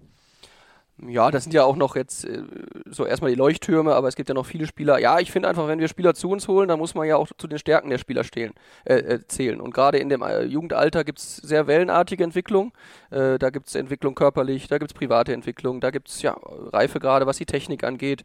Ähm, und wir sind im sehr kritischen ähm, ja, Umfeld, glaube ich, mit den Jugendlichen. Die müssen immer Spitzenleistung bringen und jeder Ball muss rein. Ja, und da mag ich einfach so ein bisschen die langfristige Betrachtungsweise äh, und nicht von jedem Spiel zu sagen, oh, heute ist er aber gut, dann ist er wieder schlecht und dann ist er wieder gut, sondern ich habe ja eine Meinung zu dem Spieler und da stehe ich auch äh, ähm, äh, breit dahinter und, und stehe dazu und, und, und, und baue drauf. Und ähm, das finde ich ein ganz wichtiger Ansatz, das zu spüren und das auch auszustrahlen, dass jetzt nicht, es gibt ein scheiß Training. Ich habe auch mal ein scheiß Training als Trainer und hoffe trotzdem, dass die Leute dahinter stehen, was ich tue. Und genauso versuche ich das den Jungs beizubringen, dass sie, dass man das langfristig betrachten darf, was sie liefern, was sie leisten und versuche dann auch vielleicht kritische Stimmen aus dem Umfeld oder was auch immer, Erwartungshaltung auch zu steuern und ihnen da, ihnen da den Rücken frei zu halten. Das, das versuche ich auszustrahlen, ja. Sehr cool. Also ein bisschen mehr im Big Picture arbeiten, als immer nur von Sieg zu Niederlage, so ein bisschen. Ja, genau. Wie gesagt, die Jungs haben ja ein hohes Spektrum an Leistungsfähigkeiten. Mal ist ein Tag schlecht, mal haben sie auch viel Spiele. Ähm, und ich versuche das einfach immer relativ, ja, nüchtern zu betrachten und das einzuordnen und den Jungs zu sagen, Jungs, nächstes Mal geht's weiter. Und wenn das langfristig schlecht ist, dann muss man das auch sagen, dann muss man das auch ansprechen. Aber Ja. gerade bei den eben genannten ist ja die Perspektive dann auch, auch richtig gewesen. Ich, ich lerne dich ja jetzt gerade erst in diesem Gespräch so ein bisschen kennen, aber fällt dir das schwer oder du kommst mir wahnsinnig gerade vor, so als wie jemand, der sich echt leicht tut, klare Ansagen zu machen und, und, und dazu zu stehen? Oder fällt es dir dann schon auch mal schwer, wenn du jemandem sagen musst, du, das wird bei dir für mein Gefühl nichts werden? Ich finde, eine ehrliche Aussage ist auch eine ehrliche Aussage. Ja, und ähm, wenn man wenn man den Leuten doch ähm, ja, vorher Vertrauen geschenkt hat und gesagt hat, das wird nichts, aber vielleicht noch andere Perspektiven schafft, wie du eben nicht gesagt hast, wenn, wenn doch ein guter Drittligist für dich, für dich eine Möglichkeit ist, mit, mit vielleicht ein, ja, wir haben jetzt einen Spieler, ja, der jetzt äh, im Drittligisten spielt, in, ähm, der auch eine duale Studium, duale Ausbildung dazu macht, der vielleicht eine andere, eine andere Perspektive hat und ich ihm das auch vermitteln kann, dann ist es für mich einfacher zu sagen, ich glaube nicht, dass du Bundesligaspieler wirst, aber ist es eine ehrliche Aussage, mhm. äh, als rumzueiern und boah, da fühle ich mich persönlich besser bei. Ob die andere Seite das immer auch so cool findet, weiß ich nicht, aber ich finde, ähm, Ehrlichkeit ist da schon ein ganz, ganz wichtiges Thema und äh, das ist ja nicht ist schon in der Sache hart, wenn man nicht das meint, aber ich finde es äh, gerecht und ehrlich. Finde ich auch. Also ich finde, das ist das Einzige, was hilft, aber muss man halt erstmal können. Weil ich glaube, es gibt viele Leute, die werden gerne sogar noch ehrlicher, aber bringen es irgendwie nicht äh, übers Herz und das fühlt, führt für mein Gefühl meistens zu, zu, zu nichts Gutem. Ähm, Hast du mal, äh, gibt es für dich sowas wie, wie persönliche Enttäuschung? Gab es mal einen Spieler, natürlich ohne, dass du jetzt Namen nennen müsstest, aber wo du dachtest, ey, was ein Potenzial und ich habe mich so um den gekümmert, aber da kam so wenig zurück oder der hat es einfach nicht begriffen. Haderst du dann manchmal oder wie, wie geht es dir in solchen Momenten, sofern es die schon gab? Ähm, naja, ich ich finde, äh, man sollte nie von einem äh, enttäuscht sein, wenn er die sportliche Leistung dann langfristig nicht bringt. Ich finde, wenn man dann vielleicht auf viele andere Leute hört, die kurzfristig eine ganz tolle Idee haben, die er aber nicht lange kennt, ähm, und denen dann von irgendwelchen externen Quellen irgendwelche Flausen in den Kopf gelegt hat, mhm. da bin ich dann schon manchmal ein bisschen, bisschen sauer, wenn man dann auf einmal hört, ah, der hat das gesagt, das ist besser für mich oder das. Mhm. Ähm, da bin ich an dem Punkt dann immer so ein bisschen säuerlich, weil das, ja, dann bin ich auch manchmal auf die Eltern so ein bisschen ja, wenn man da nicht zumindest meine Meinung hört. Ja. Äh, aber das, das gibt's. Aber ja, da bin ich jetzt auch nicht mein Leben lang enttäuscht. Also ich freue mich immer, wenn ich die Jungs nochmal wieder sehe und den Hallo sage. Aber kurzfristig ist man an einer oder anderen Stelle natürlich auch manchmal ein bisschen überrumpelt und dann doch enttäuscht, ja. Mhm, mh. Aber du bist jemand, der das schnell für sich abhaken kann oder wie gehst du mit sowas um? Also wie gesagt, ich, äh, ob die jetzt eine super Karriere machen oder, da sage ich immer, oder keine Karriere, also es hat mir noch keiner Geld überwiesen dafür, äh, ähm, ähm, äh, wenn er jetzt ja. einen Bundesliga-Vertrag hat und genauso äh, bin ich da ja nicht beteiligt. Wenn das dann nicht klappt, dann bin ich kurzfristig sauer, aber da muss man es auch abhaken. Ich meine, äh, man sieht sich immer zweimal im Leben und das sollte man auch zulassen können. Ja, ja. Sehr schön. Du, äh, noch ein kurzer Ausblick vielleicht. Ähm, ist ja gar nicht mehr lang hin. Äh, nächsten Monat schon. U21 WM ähm, mit, mit Coach Martin Horberger für, für die Deutschen. Ähm, ist schon klar, wer von deinen Jungs da mitfahren wird? Ähm, ja, ich denke, ich gebe einen 35er-Kader, äh, der nominiert wurde. Da sind einige drin. Klar, David Speth, Mats Gruppe sind in dem Kader, Robert Themameister. Ich würde Elias Scholtes immer noch zu einem von meinen äh, Jungs. Ja. Ich glaube, Leon, Leon, ist im Kader, Niklas Michalski. Äh, aber ich glaube, die endgültige Entscheidung ist noch nicht, noch nicht äh, von Martin Heuberger. Da ist, glaube ich, noch ein, zwei Lehrgänge dabei oder jetzt beginnt einer am Montag. Aber die endgültige Entscheidung ist von Martin noch nicht gefallen. Nee. Leon ist Leon Zacharias, ne? der glaube ich auch links ja. außen ist, wenn ich richtig bin. Ne? Da musstest du ja ganz richtig. schön viele zur, zur Seite stellen, weil, weil äh, Helanda und, und Uwe ab und an mal nicht konnten. Ja, aber cool, dass der, der Pool da so groß ist. Ähm, ja. Ich stecke da ehrlich gesagt nicht sonderlich tief drin. Äh, ich höre immer, die Ägypter entwickeln sich körperlich unglaublich. Wie ist so dein, dein Ausblick? Was ist, was ist drin für die Deutschen bei, bei dem Turnier? Ja, ich glaube, dass äh, ja, Ägypten hat ja auch zwei gute Testspiele gegen uns gemacht, äh, sehr körperlich gereift, wie du schon sagst, klar, Schweden, äh, Dänemark, äh, man muss jetzt gucken, welche Mannschaft Frankreich spielt, äh, aber ich glaube, wir haben eine, eine Chance, äh, gerade zu Hause mit der Euphorie, mit den vollen Hallen, das glaube ich dann auch, da wird gut, gut, gute Werbung gemacht und auch guter, guter Zuspruch, sind wir mit Favorit um den Titel, mit, dem, mit dem Jahrgang, der unheimlich Breite hat und unheimlich Spieler, die auch schon erster und zweiter Liga spielen. Aber von daher denke ich, das kann schon ein goldener Sommer werden. Sehr cool. Das ist doch schön zu hören. Passt ja perfekt rein in unser Jahrzehnt des Handballs. Ne? Ich glaube, da war Eben, ja. Bob Hanning war gefühlt, glaube ich, stolzer auf, auf dieses Turnier als auf die beiden Heimturniere der, der im Herrenbereich, hatte ich so manchmal das Gefühl. Dass er das. Ja, ist ja auch eine Riesensache. Also sonst äh, läuft so eine, so eine U21-WM ja leider immer unter ferner Liefen, irgendwann im Sommer in der Vorbereitungszeit. Jetzt hat man einen neuen, neuen Termin gefunden, früher im Jahr ähm, in, in, in, in Multifunktionshallen, in großen Hallen mit, jetzt habe ich gerade gesehen, äh, das wird ja auch live übertragen im Fernsehen. Mhm. Ähm, ah, siehst du, da weißt du, wo, ja. wo, wo, wird das gezeigt? Das weiß auf, ich zum Beispiel. Auf Eurosport habe ich heute, Ach, cool. heute gesehen Sehr und so. Cool. Äh, da denke ich immer an meinen Vater, der 80 ist, der wird das eher gucken, als wenn das irgendwo im Internet ja. läuft. Ja. Ähm, und deshalb finde ich das schon mal für die Jungs eine coole Sache, wenn das da auch richtig gut aufge, aufgearbeitet wird. Ich bin jetzt noch nicht ganz 80, aber ich sag dir selbst, mir geht es manchmal so, dass ich sage, oh, da mag, also wenn ich was ganz bewusst sehen will, ist mir egal, da mache ich an und will das unbedingt sehen. Aber wenn ich mal so rüber seppe, tue ich mich manchmal auch leichter, ehrlich gesagt, wenn es auf einem meiner, meiner gewohnten Kanäle äh, ist, sozusagen. Sehr schön. Daniel, ich danke dir schon mal sehr für, für viele, viele Einblicke. Wir machen ein ganz kurzes Päuschen, für euch eine kleine Werbung und dann schauen wir noch mal so deinen Karriereweg äh, durch, was du bisher so durchgemacht hast. Ich sage euch, allein der Start zum Handball ist, äh, dafür lohnt es sich dran zu bleiben. Ich bin sehr gespannt, was du uns darüber erzählst. Bis gleich. Ich liebe ja diese Phase im Mai, wenn es richtig abgeht, wenn wir auf die Zielgerade einbiegen beim Handball, wenn alle Entscheidungen fallen.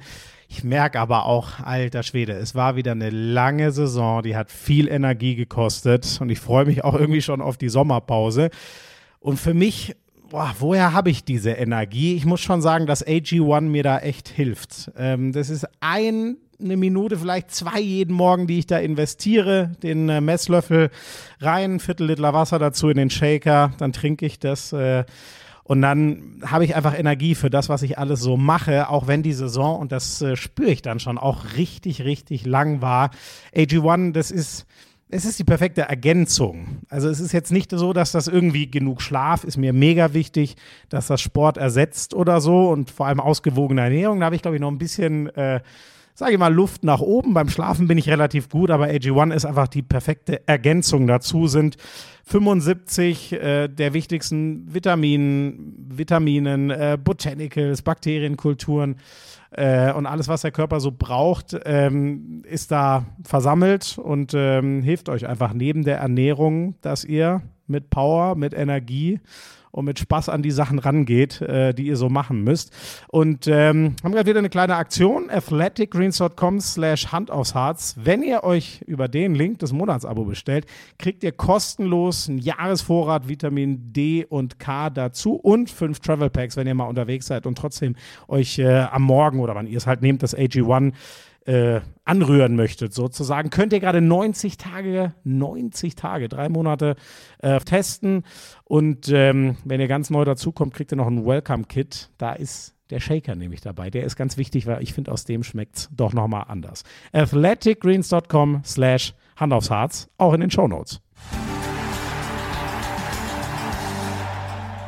Daniel, ich habe hier schon viele coole Geschichten gehört, wie zufällig inzwischen überragende Handballer beim Handball gelandet sind. Aber deine, da muss ich echt lachen vorhin. Ich hoffe, es stimmt, wie es mir aufgeschrieben wurde. Als du zehn warst, wolltest du eigentlich zum Volleyball und bist in der falschen Halle gelandet. Ist das wirklich so? Ja, ähm, wie gesagt, wir kommen, äh, oder ich komme aus Essen, da war Handball schon eine Nummer mit dem Tusem Essen. Oder, ähm, und, aber irgendwie hat ein Kollege mich überzeugt, zum Volleyball zu gehen. Und wir haben uns dann über die Stadt informiert, äh, mal so zum Training zu gehen. Mhm. Dann kamen wir in die Halle, aber war die falsche Halle. Sehr geil. Ja, und dann hat der damalige Trainer gesagt, naja, könnt ihr trotzdem mitmachen. Ja. Richtige Altersgruppe war es. Und ja, dann sind wir beim besten Kumpel da irgendwie bei geblieben. Und da wir beide jetzt auch nicht die Größten geworden sind, war das eigentlich äh, auch ganz gut, dass es nicht Volleyball wurde. Ähm, von daher äh, war dann Volleyball ganz schnell passé und dann ist es Handball geworden, ja. Aber also das, der Zufall, dass da zur richtigen Zeit die richtige Altersgruppe in der Halle dann Handball spielt, also das, was ist denn das? Das ist ja wirklich One in a Million. Das, hast du mal Lotto gespielt? Solltest du eigentlich mal ausprobieren. Vielleicht wäre ich ja auch im Volleyball erfolgreich gewesen, wer weiß, ne? ähm, und heute hast du noch, du hast schon gesagt, Volleyball hat sich dann schnell erledigt. Äh, spielst du es? Gar keine Ahnung. Gar keine Ahnung, wie es dazu kam. Ich glaube, das war die Mutter vom Kumpel, die Volleyball cool fand und ich bin mitgelaufen. Also hätte jetzt auch eine andere Sportart sein können. Ja. Äh, aber war, äh, war, ja, war dann so gelaufen, bin ich immer noch, bin immer noch Mitglied in dem Verein ja. von damals und ja. Sehr, sehr cool. Ähm, und dann, äh, achso, wie, wie hieß der denn eigentlich, der, der Verein? ETB Schwarz-Weiß Essen. Ach, haben die nicht sogar Schwarz-Weiß? Fußball. Es gibt, ja, ja. gibt ja Schwarz-Weiß Essen, gibt Rot-Weiß Essen im Fußball und dann gibt es genau. eben im Handball, das muss ich glaube ich niemandem sagen, Tusem Essen. Wie hat es dich, genau. dann, dich dann dort zu dem großen Traditionsverein im Handball äh, gezogen?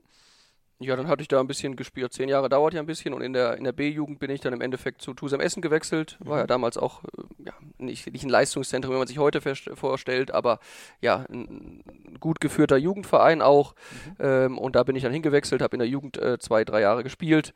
Ja, und bin dann da äh, auch an die ersten Anfänge als Trainer äh, gelandet, ja. Mhm, mh.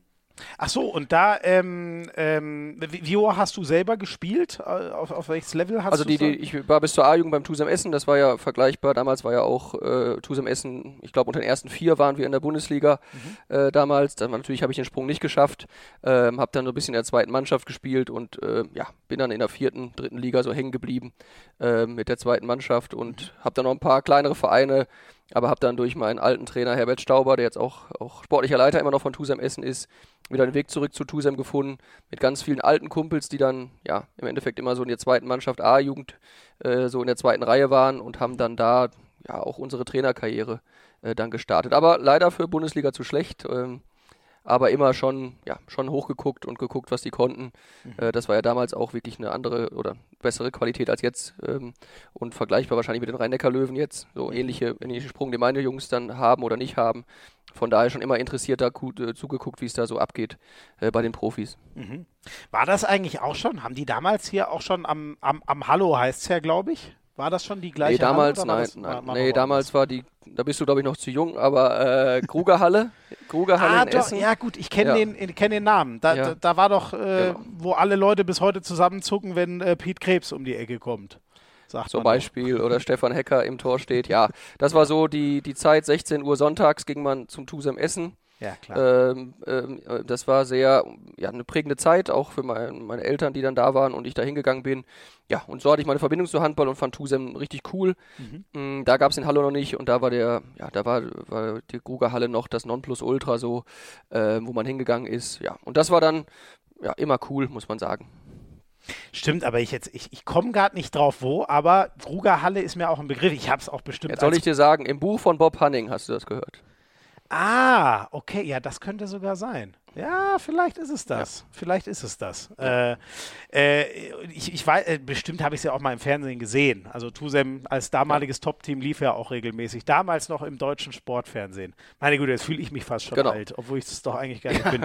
Ähm, und dann, ähm, wobei, wir, wir, ne-, wir, nehmen erst noch mal einen mit rein, weil äh, unsere Redaktion dankenswerterweise auch da jemanden ähm, gefunden hat, der sich an diese Zeiten ganz gut erinnert. Da bin ich jetzt nicht sicher, ob er sich selber vorstellt, sonst muss ich es äh, im Nachgang nochmal machen. Hallo Daniel, hallo Schmiso.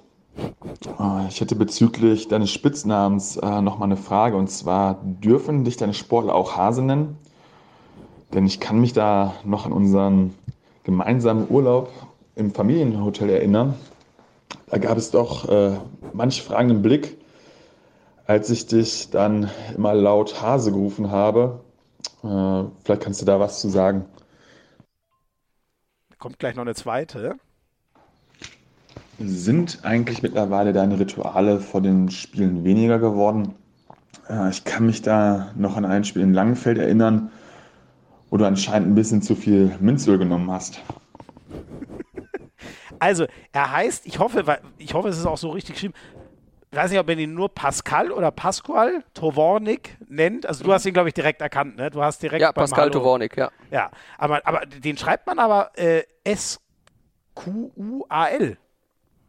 Ja, ist das? Kann sein, aber für mich heißt er Pascal. Okay, ja gut, genau, er heißt ja. du, du, du, wirst ja. ihn, du wirst ihn kennen. Inzwischen äh, B-Jugendtrainer beim SC Magdeburg, die ja auch eine, eine, genau. eine Top-Jugendarbeit äh, machen. Ähm, also da, da bin ich jetzt sehr gespannt. Die alte Hase-Nummer, über die haben wir auch schon mal ganz kurz geredet. Wie ist das jetzt mit dem? Ja. Der ist halt so, so naheliegend. Ne? Wer, wer darf dich Hase nennen als, und wer nicht? Ja, Pascal, Pascal ist ein bisschen jünger als äh, ich, ähm, hat auch dann so, äh, ja, der hat Profi-Handball auch gespielt in Rostock, Schwerin, Korschenbräuch, Rheinhausen und auch bei Essen. Ähm, und haben uns dann auch wieder gefunden in der zweiten Mannschaft und uns immer verstanden und ja auch dieses Trainergehen mit, mitgelebt, dass wir das mal machen wollen. Äh, ja, äh, Hase ist äh, für zwei Männer dann im Familienurlaub, ja, äh, ungewöhnlich, aber ja, ist dann halt so gewesen, weil wir es auf dem Spielfeld, da war ich halt Hase äh, und die ein oder anderen Mütter haben dann komisch geguckt, aber ja, inzwischen, ähm, Palle, Hasepalle äh, nenne ich äh, ihn. Äh, nennt mich keiner mehr Hase hier, ja. Äh, aber sie dürfen noch Daniel sagen, ja. ja, irgendwie, ich weiß nicht, da, da, da, bist du auch ein zugestandener Typ für, oder? Das irritiert einfach, wenn dich dann lauter Leute Hase nennen. Das ist, ja, zumal das hier mit der Orts, also als ich hierhin gewechselt bin, das ja keiner kannte. von daher ist es tatsächlich ausgesiecht, ähm, ja, aber mit, ich äh, in der Heimat heiße ich noch Hase, ja. Okay, ach so, aber das hast du ab. Das machen einige Leute, einen nicht ganz so geliebten Spitznamen dann mal ablegen, wenn, wenn sie an einen neuen Ort gehen. Und wie ist das mit deinen Ritualen? Ja, Minzöl. Äh, Minzöl gibt es immer noch viel auf der Trainerbank. Ähm, ja, und das habe ich als Spieler mir schon angewöhnt natürlich und als Trainer dieses, äh, diesen gewohnten Geruch. Und äh, wer mich so beim Spiel beobachtet, sieht, dass da so die ein oder andere äh, äh ja, Tropfen dann auch äh, verloren geht. Und ja, da werde ich schon oft mit aufgezogen, wenn ich danach äh, rieche wie so ein Minzölschrank. Aber habe ich mir so angewöhnt. ist aber weniger geworden, ist nur noch bei Spielen, nicht mehr beim Training, ja, weil es dann doch auf die Dauer ein bisschen viel ist. Was ist das für dich? Riechst du das einfach gerne oder, oder ist das eher so ein, so ein Mantra, was du hast oder wo, wo kommt das her? Naja, vorne, früher hat man das, du kennst das ja auch von Spielern, die sich aufs Trikot machen, um besseren Atem zu, äh, oder Luft zu kriegen. Mhm, ich habe es mir früher auf meinen Schoner gemacht, jetzt habe ich es mir als Trainer auf dem, auf dem, aufs Polohemd angewöhnt. Mhm. Äh, ja, und ist einfach, ehrlich gesagt, ein bisschen Ritual, Beruhigung äh, und auch Gewohnheit, ja. ja Aber cool. ist immer noch da, ja. Aber der Palle wusste das, deshalb war es keine Fangfrage. Ja, ja. Wirkt wahrscheinlich besser als das, das Nasenpflaster. Erinnerst du dich noch an die Zeit? Das war ja irgendwann mal ganz in, unter ja. vor allem Fußballern, glaube ich, Blackie Schwarzer hatte. Und, stimmt, Blackie ja. hatte auch eins. Stimmt, richtig. Weiß man eigentlich, ob das wirklich genau. was gebracht hat? Ja, das Boah, ich glaube nicht, aber sah auch ja auch nicht so gut aus. Ne? Also sah nicht so gut aus. Dann bin ich auch eher Team Minzöl. Bevor ich mir so ein Nasenpflaster, ja, genau. liebe Grüße an Blackie, würde ich auch eher Minzöl nehmen. Ähm, fahrt ihr eigentlich, du und Pascal, immer noch zusammen in Urlaub? Also tatsächlich wollen wir diesen Sommer, Pascal steht ja auch im jetzt Viertelfinale ähm, mit äh, der B-Jugend des SC Magdeburgs. Mhm. Magdeburg so. Nee, wir haben uns da schon verabredet, waren das letzte Mal vor zehn Jahren im eben genannten Urlaub und wollen dieses Jahr zusammen wieder nach Griechenland. Ja, ihn hat's nach Magdeburg verschlagen, was mich auch sehr freut, äh, weil er auch ein sehr leidenschaftlicher Trainer ist und, und Sportler. Ähm, ja, und da auch einen super Job macht bisher. Mhm, mhm. Sehr, sehr cool, dass das da geblieben ist. Und in Griechenland, ich werde auch Anfang Juni da sein, da lässt sich auch ganz gut Urlaub machen, weiß ich seit Auf jeden Fall. Sehr schön. Wo, wo, geht's hin? Wisst ihr das schon? Das, das wissen wir nicht. Wir waren auf Kurs äh, und jetzt schauen ah. wir einfach mal, was sich da zeitlich anbietet. Sehr, sehr cool, sehr, sehr cool. Aber ich glaube, da gibt es fast nur schöne Flecken. Da kann man wenig falsch machen äh, in, in, in, Griechenland. Ja, ähm, ja du, du hast dann schon gesagt, ähm, ähm, zurück zu, zu Tusem Essen sozusagen, ähm, hast du so die ersten Co-Trainer-Tätigkeiten, Tra Trainertätigkeiten äh, über, übernommen. Wie, wie, wie, hat sich da, ich weiß nicht, hast du das schon gemerkt, dass dir so Wissen weitergeben Spaß macht oder, oder wie ging dieser Weg für dich los? Na, wir hatten ja auch immer, ich finde immer ähm, Trainer, die sehr, ja, sehr uns geprägt haben. In Ion Bonder, ähm, der mein A-Jugendtrainer war, ein Herbert Stauber, der immer noch ein guter Freund von mir ist. Ähm, natürlich auch die Trainer der Profis, die damals waren. Ähm, und diese Trainerrolle war, fand ich immer cool, hat mich immer bewundert. Auch wenn ich im Fernsehen oder Sportarten gucke, fand ich immer schon Trainer interessant, muss ich sagen. Ja. Trainerpersönlichkeiten. Was ich mich nicht so mit beschäftigt habe, ist dieser wissenschaftliche Anteil. Ne? Viele kommen ja über ein Sportstudium dazu. Mhm. Mhm. Ich fand es einfach immer cool. Ähm, und dann habe ich so, als ich merkte, ja, das wird jetzt mit der Handballkarriere auch nichts, ähm, fand ich immer das schon eine smarte Idee, Jugendmannschaften zu betreuen, äh, Co-Trainer-Rollen zu übernehmen. Ähm, und im Endeffekt bin ich dann so über diese Co-Trainer-Rolle B-Jugend bei Stefan Kribitke, mhm. Ähm, der dann damalige Ex-Nationalspieler bei Tusem war, dann auch in diese, in diese Rolle geschlüpft und habe dann, glaube ich, den Jahrgang 95 war dann der erste äh, A-Jugendjahrgang, also vor zehn Jahren, cool. den ich dann alleine betreut habe, ja. Mhm. Und dann so der, der, der, der weitere, du hast ja da echt eine Menge gemacht, ne? Ich habe ja auf dem Zettel A-Jugend Bundesliga, B-Jugend Oberliga, U23, Co-Trainer des Zweitliga-Teams. Also du, du bist ja richtig also war das eigentlich teilweise auch überschneidend oder, oder wie? Äh, äh oder Natürlich, ja klar. Das war ja auch teilweise nicht, nicht hauptamtlich, da ich nebenbei noch einen Beruf hatte. Ähm, bin dann mit der Rolle von Stefan Kribitke damals, der ist dann Bundesliga-Trainer geworden, Zweitligatrainer, mhm. bin ich mit Co-Trainer geworden. Mhm. Ähm, am Ende wurde Stefan ja entlassen. Ich habe die letzten beiden Spiele noch gemacht als Cheftrainer mhm. äh, der Zweitligamannschaft. Also eigentlich habe ich jede Mannschaft beim Tusem Essen ab der C-Jugend äh, trainiert. Ja, das kann man so sagen. Okay. Ist sogar richtig, ja. Ja, krasser Weg. Und da war, was, was war dein Job damals nebenher? Ähm, Reiseverkehrskaufmann. Oh ja, stimmt, richtig. Jetzt- da, da kommen ja. wir ganz spät. Deshalb konntest du mit. Griechenland jetzt nicht so punkten, aber äh, gibt überall schöne Ecken, aber äh, da wusstest du es ja noch nicht. Ne? Okay. Ähm, ist denn ähm, die, die, die, diese ganzen Lizenzen, die man machen muss, ähm, ist das was, was dir Spaß macht oder war es ein notwendiges Übel? Die hast du dann so relativ schnell gemacht, nachdem du in den, ins Trainerbusiness gegangen bist, sozusagen. Ja, wie gesagt, ich hatte mich am Anfang mit dieser ganzen mechanischen Geschichte, was man für Trainerlizenzen braucht und so weiter, gar nicht so beschäftigt, ehrlich gesagt. Ähm, vielleicht ein bisschen blauäugig an die Sache rangegangen. Und dann habe ich mit der C-Lizenz äh, angefangen und dann ging es relativ schnell Richtung B-A-Lizenz. Ja, und die A-Lizenz habe ich dann, weiß ich gar nicht, vor fünf Jahren gemacht, sechs Jahren. Ähm, ja, das war mir dann ehrlich gesagt, ich kannte auch noch nicht so von Verbandsarbeit oder das Lehrwesen und so weiter. Das war für mich neu und da musste ich mich dann auch so ein bisschen durch, Ja. ja, durch, äh, durch äh, den Durchblick verschaffen, sag ich mal, äh, was dann auch gelungen ist, ja. Ja. Ähm, und dann ähm, ab, ab 2015 hast du dann aber den, ich sag mal, Tourismus Tourismus äh, äh, äh, sein lassen und ähm, ab dann ging die Trainerkarriere so richtig los, weil hauptamtlich, kann man das so sagen? Genau, da hatte ich damals die Möglichkeit, ähm, bei Tusem Essen äh, Jugendkoordinator zu werden und A-Jugendtrainer, glaube ich, zu der Zeit. Das heißt, das waren dann zwei Rollen, ähnlich wie jetzt hier. Äh, natürlich auf anderem Niveau, weil wir kein Leistungszentrum, kein Internat haben. Äh, und gleichzeitig dann natürlich auch die ersten Kontakte zum Profiteam, beziehungsweise noch als Co-Trainer zweite Liga ähm, dabei gewesen. Und ja, seitdem bin ich da hauptamtlich beim Handball, ja. Und aus der Zeit ähm, hätte ich jetzt gar nicht mehr so gewusst, weil ich mir immer denke, der war in, in, in so jungen Jahren schon dort. Aber Luka Witzke, ich hätte jetzt so im Gefühl gehabt, das ist ein Leipziger Eigengewächs, stimmt gar nicht. Der ist damals auch äh, durch deine äh, Jugendhände gegangen, sozusagen, ne? Ja, Luca hat mich äh, zwei Jahre begleitet. Da hat auch Jaron Sievert dann sehr schnell das Talent für die, für die Profimannschaft bei Tusem Essen entdeckt. Ja, und hatte parallel noch bei mir gespielt. Genau, Luca habe ich dann auch ein bisschen mit begleiten dürfen, ja. Mit, mit so das größte Talent, was du damals hattest in Essener Zeiten? Oder würde dir da noch jemand anders einfallen?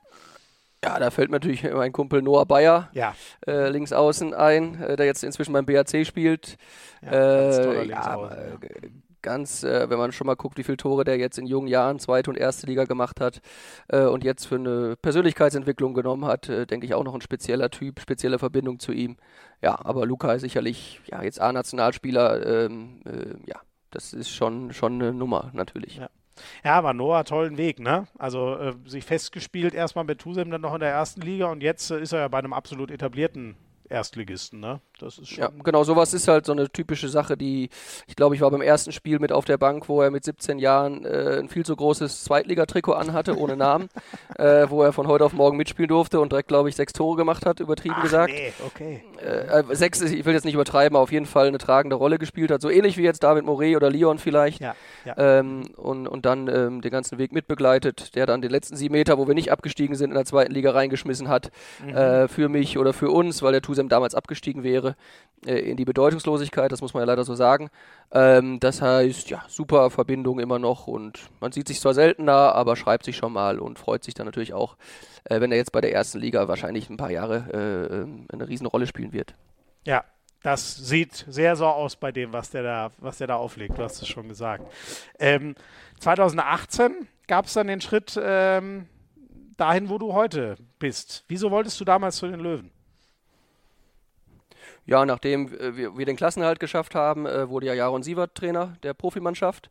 Ähm, und ich bin dann wieder in, den, äh, in die Jugend gegangen, also A-Jugend und, und zweite Mannschaft damals. Ja, und dann habe ich gemerkt, dass sich das ja ein bisschen im Kreis dreht ähm, und habe mich dann ja proaktiv auch äh, nach anderen Möglichkeiten ja, Ausschau gehalten, äh, weil ich einfach auch mal jetzt, äh, war die Zeit äh, mit der A-Lizenz, die war fertig, das mit der Ja. zweiten Liga war dann auch durch, äh, die neuen Wege wurden eingeschlagen und von daher war es dann auch, habe ich dem Verein mitgeteilt im Sommer, dass ich nicht mehr hier äh, zur Verfügung stehe und habe dann aktiv gesucht und dann kam der Kontakt zu den Rhein-Neckar-Löwen, Junglöwen zustande und ich denke, das entspricht so eins zu eins auch der, äh, der Rolle, die ich damals äh, richtig hätte einnehmen können, äh, wenn man realistisch ist. Man kriegt ja nicht sofort ein Angebot vom Zweitligisten, nur weil man da ein bisschen rumturnt. Von daher war das, ja, ist ja so. Von daher war das so der, der, der Riesenweg und für mich ein Traum, in so einem System arbeiten zu können, wo ich ja immer von Jugendleistungssport geträumt habe. Ja. Und die Möglichkeiten, die hier dann gegeben wurden, waren dann perfekt und dann hat man sich ja, schnell geeinigt. äh, mit Rolf Bechtold, dem, dem sportlichen Leiter und Internatsleiter mhm. ähm, und damals Daniel Meyer, der dann noch Jugendkoordinator war, ähm, auf eine Zusammenarbeit und das hat man dann relativ schnell gemerkt, dass das äh, die richtigen richtige Richtung geht, finde ich. Du, du, du, sagst das jetzt so lapidar humoristisch, finde ich auch sehr cool, aber wäre denn für dich, ähm, äh, also wäre es was anderes gewesen, wenn du jetzt wirklich zweite Liga hättest trainieren können oder, oder hat es dich schon immer mehr in den Jugendbereich gezogen oder ist irgendwann zu den Herren zu gehen schon mal eine Idee? Ja, natürlich. Also da muss man aber wirklich realistisch sein, was die Plätze gibt oder was die ja, ähm, Stellen gibt im Handball. Äh, und wenn man da aktiv nicht so hoch gespielt hat, ist auch klar, dass nicht da äh, zehn Leute sagen, hey, wer ist das denn? Äh, ja. Sondern äh, finde ich, dieser, dieser Bildungsweg über die Jugend, wo auch das Steckenpferd lag, ähm, weiterzugehen, wenn gleich für die Zukunft. Äh, ich bin noch relativ jung als Trainer, ähm, sehe natürlich auch immer die Möglichkeit mal einer Veränderung, das muss man auch mal sagen, mhm. Äh, was nichts gegen die jetzige Rolle spricht, die ist super, die macht mir auch Spaß, aber natürlich, man weiß nicht, äh, was für Möglichkeiten gibt und was es vielleicht für, für Chancen mal gibt. Von daher äh, möchte ich da nichts ausschließen. Aber ähm, ja, in der Rolle habe ich mich damals äh, gesehen und sehe mich immer noch zum Teil Jugendliche. Aber das eine junge, junge Herrenmannschaft ist ja immer noch jugendlich, von daher ähm, kann das schon, das kann das schon sein. Müsstest du nur einen ausreichend jungen Kader sozusagen zusammenstellen. Genau, lassen. Dann ist der Unterschied gar nicht so groß. Ja. Ähm, wie siehst du das denn? Finde ich ganz spannend. Habe ich schon öfter mit Handballern mal drüber ähm, geredet. Ich glaube, diese Tendenz, einen, der es als Spieler schon bewiesen hat, zu nehmen, ist irgendwie groß. Aber ganz viele sagen auch, ja, aber guter Spieler heißt nicht unbedingt guter Trainer. Jetzt denke ich an einen wie, wie Philipp Jecher, der ein Wahnsinnsspieler war und jetzt scheinbar sich auch zu einem Wahnsinnstrainer entwickelt, wenn das, wenn das nicht eh schon ist. Wie, wie, siehst du das? Ist, ist da schon, muss man es nochmal ganz anders beweisen? Das klang bei dir eben so ein bisschen durch, wenn man, äh, fehlt einem da so dieses klare, ja gut, Philipp Becher, dem höre ich natürlich sowieso zu. Ist die Hypothek da schon relativ groß für euch sozusagen, die so eine Karriere nicht haben? Ja, natürlich, das ist ja klar, wenn man jemand in dem, in dem, auf dem Niveau gearbeitet hat oder Sigurdsson jetzt auf der, auf der Karriere, mhm. ja. ähm, geht man natürlich da mit ganz anderen rein und dann finde ich, dann äh, trennt sich ja da auch die Spreu von Weizen von den Trainer, äh, Spielern, die auch aufgepasst haben im Training, äh, was der Trainer da macht ja. und vielleicht schon mitgedacht haben. ähm, ähm, und die, die äh, haben natürlich einen Vorteil und sind natürlich äh, bei der Sache. Und ähm, deshalb, ähm, natürlich gibt es einen Vorteil, wenn man Bundesliga gespielt hat, kein, ja. keine Frage. Ne? Ja, ja. Und das darf man ja auch nicht irgendwie verpönen. Das ist so, ist auch völlig okay. Aber natürlich gibt es da auch genug Chancen, über Leistung und über, über sportliche Entwicklung dahin zu kommen. Mhm. Ähm, von daher ist das so, wie es ist, auch okay. Mhm. Aber es gibt natürlich auch Kollegen, die einen anderen Bildungsweg haben, die aus der Jugend äh, direkt ja, in die Profis gegangen sind und einen super Job machen. Von daher gibt es da, glaube ich, viele, viele Systeme und viele Möglichkeiten bei Jamal Naji ist es ja quasi, glaube ich, so. Ne? Ich habe, äh, hab ja genau. Jamal war, war, ja, war in der, in der Jugend bei Bayer Dormagen, mhm. äh, hat dann, hat dann einen guten Job gemacht und ist dann ja zu Tusem Essen gekommen. Äh, da, so trifft man sich dann die Wege teilweise, ja. auch wenn ich schon weg ja. war. Ja. Äh, bin mit Jamal aber auch im Kontakt und von daher dann der Weg zum BAC. Ähm, ja, da gibt es, ich denke, eine Menge Zufälle, eine Menge Kontakte und auch äh, Leute, die wirklich drauf gucken, was machen die Leute für eine Arbeit und nicht, wo sie herkommen. Mhm. Ähm, Daniel, wir waren ganz am Anfang äh, schon mal da. Äh, du bist äh, letztes Jahr deutscher Meister mit der, mit der U19 geworden und bist dann Nachwuchstrainer der Saison geworden, ganz offiziell von der HBL ausgezeichnet. Ähm, Jury äh, finde ich ganz spannend, weil das schon brutal namhaft ist. Alfred Gislason ist drin, Anna Lörper ist drin, Dominik Klein ist drin, Frank Bohmann ist drin. Also da könnte man sagen, das fällt jetzt auch nicht irgendwem zu, sondern das würde ich mal sagen, ist eine Jury, die schon weiß, wen sie da, wen sie da auszeichnet. Also du, ist das so ein bisschen, ich habe es auf schwarz auf weiß, dass ich es richtig drauf habe, was ich da mache? Ist das so das Gefühl?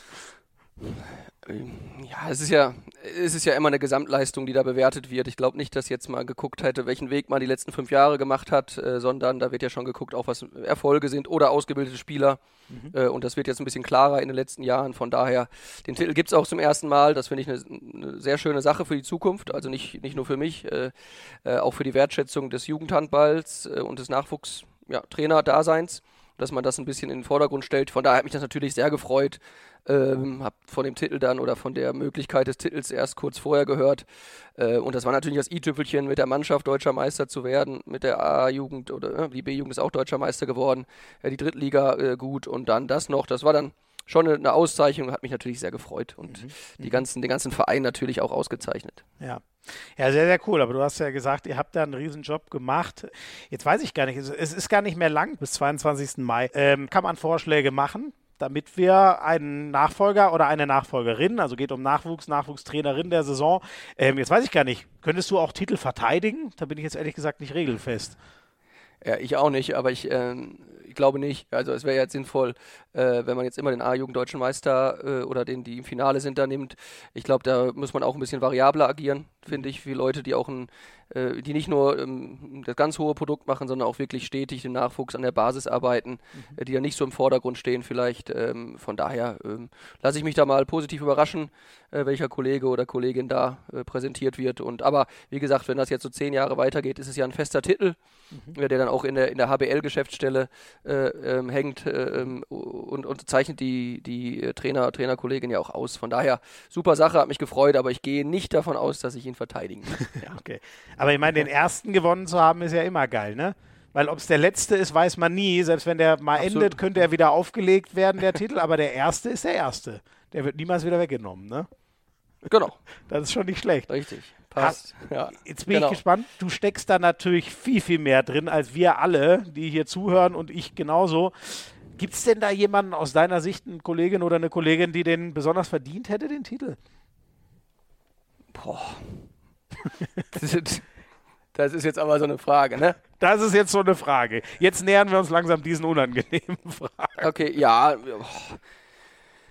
Ich, ich finde, wenn man so die Leistungszentren der letzten Jahre anguckt, im männlichen Bereich gibt es da viele Kollegen, die das verdient haben. Und da ich jetzt äh, mich leider tatsächlich im weiblichen Jugendhandball nicht so auskenne, wäre es auch unfair, das jetzt so, so auszusparen. Boah, von daher enthalte ich mich das zweite Mal heute, ja. Gut, ich lasse dir das gerade noch mal so durchgehen, weil ich weiß, dass du jetzt dann gleich zum Abschluss noch die sieben schnellen Fragen äh, vor dir hast und da musst du ah. leider da musst du dann leider auf alles eingehen, da, da gibt es keine Ausreden okay. mehr, denn du musst ja auch so in zehn Minuten musst du los zum Training, ne? Es steht schon wieder, es steht schon wieder Ja, 18 Uhr ist Krafttraining, äh, 19 Uhr Halle, also wir haben noch, haben noch Zeit. Super. Wie ist das bei dir? Ist der Puls schon ein bisschen anders in so einer Woche, wo die Meisterschaft vor der Tür steht? Merkst du bei dir, dass du nochmal anders angespannt, geschärft, äh, andere Vorfreude oder so hast? Er hat sich tatsächlich äh, in den letzten zwei Jahren ganz krass geändert in ruhig sein, in Abläufe vertrauen. Mhm. Ähm, heute ist Dienstag, ich weiß, was ich heute tue. Ich weiß, dass ein, zwei Spieler angeschlagen sind. Das weiß ich alles schon, von daher brauche ich mich ja nicht verrückt machen. Ähm, nee, ich versuche mich so ein bisschen in Rituale zu, zu, zu bringen in feste Strukturen den Spielern jetzt nicht zu zeigen, dass ich aufgeregt bin. Von daher hat sich das tatsächlich krass gelegt, mhm. weil ich letztes Jahr ganz, ganz groß gemerkt habe, wenn ich jetzt noch verunsichert bin, dann kommt ganz bei Jugendlichen das auch auf. Ja. Also versuche ich zumindest das auszustrahlen. Aber jetzt haben wir Dienstag, wir spielen Samstag 19 Uhr. Also äh, da ist, ist der Puls jetzt nicht Zeit. höher als sonst dienstags. Ja, ja genau. Ja. Ja. Was ich von dir gerne noch wissen würde, und ich weiß, das ist eine Frage, für die bräuchten wir wahrscheinlich nochmal die anderthalb Stunden, die wir jetzt schon gequatscht haben. Diese Philosophiefrage, mir hängt da immer noch sehr der, der, der Weg von Juri Knorr im Kopf. Ich fand, das war ein unglaublich spannender Podcast, der ja einen sehr ich würde schon sagen, ungewöhnlichen Weg äh, gegangen ist, in, in, jungen Jahren viel Verantwortung in einer, in einer Profimannschaft, aber im unteren äh, Bereich, was äh, Spielklassen angeht, äh, zu, zu übernehmen. Aus deiner Sicht so, was was brauchen wir für, für, den, für den deutschen Nachwuchshandball? Was würdest du dir wünschen? Welche Philosophie würdest du sagen, wäre, wäre da gut, damit wir vielleicht, ich sage es jetzt mal so, wieder so ausbilden, wie, wie die Dänen das schaffen in den letzten Jahren? Das ist eine komplexe Frage, mit dem wir natürlich auch viel äh, ja, im Verein äh, reden oder auch mit Michael Jakobsen, der den dänischen Prinzip äh, kennt. Ja. Äh, oh, also einen goldenen Weg. Wie gesagt, Juri hat einen un ungewöhnlichen Weg gegangen. Es gibt auch Wege, äh, die durch Leistungszentren führen. Es gibt auch sehr, sehr viele, die, die im Endeffekt durch ihre kleineren Vereine ihre Wege genommen haben. Ich glaube, das System in Deutschland wird, wird nicht so darstellbar sein wie in, in, in äh, Frankreich, dass wir ein zentrales System haben, mhm. mhm. äh, dass wir die Spieler zusammenziehen können aufgrund der Größe und auch der Vereinsstrukturen. Deutschland ist ja ein Vereinsland. Ja. Äh, da äh, möchte jeder auch ein bisschen was vom Kuchen abhaben. Ja. Ich glaube, ganz wichtig ist, dass wir viel, viel Mut haben in der Anschlussförderung, viel Wege den Leuten mitgeben. äh, weil ich finde, da gehen sehr viele Talente verloren. Äh, nehmen wir mal bei uns, wenn man jetzt nicht, ja, nicht den super äh, Weg hat, gehen viele verloren, weil sie einfach keine Kontakte haben, irgendwo mhm. zu spielen oder in der, in der zweiten Liga unterzukommen. Mhm. Mhm. mhm. Und da wäre einfach mein Wunsch, dass man sich viel intensiver äh, mithilft, den Leuten noch eine Plattform zu geben und vielleicht den zweiten Bildungsweg dann nehmen, wie ich es die zweite Liga genannt habe. Ob das jetzt die Spitze fördert oder eher die Breite, äh, weiß ich nicht, aber aus Breite entsteht irgendwann auch Spitze. Mhm. Ähm, aber ich glaube, den ganz, ganz goldenen Weg, den kann ich dir hier nicht, nicht sagen. Trotz dessen gucken wir natürlich nach Dänemark. Mhm. Äh, wir gucken woanders. Teilweise guckt man zu selten auf sich, finde ich, in den letzten Jahren, sondern mhm. dann ist immer alles en vogue, was gerade funktioniert. Ähm, ja. Aber wenn man immer sich jedes Jahr einen neuen sucht, dann ähm, ja, hat man ja auch nicht den richtigen Weg gefunden, weil dann war Frankreich ganz toll, jetzt ist Dänemark äh, mhm. super. Ja. Äh, keiner weiß aber, wo der richtige Unterschied ist. Also da sollte man vielleicht mal wirklich hinter die Facetten gucken. Und deshalb bin ich zum Beispiel einfach interessiert, mal in Dänemark eine Woche mir was anzuschauen, wo wirklich inhaltlich die Unterschiede sind. Das ist sicherlich mal, dass man sich ein Bild macht. Sehr cool. Aber weil du jetzt dieses eine, also ich finde, man hat trotzdem die Frage so komplex, aber du hast das sehr cool umrissen. Ja.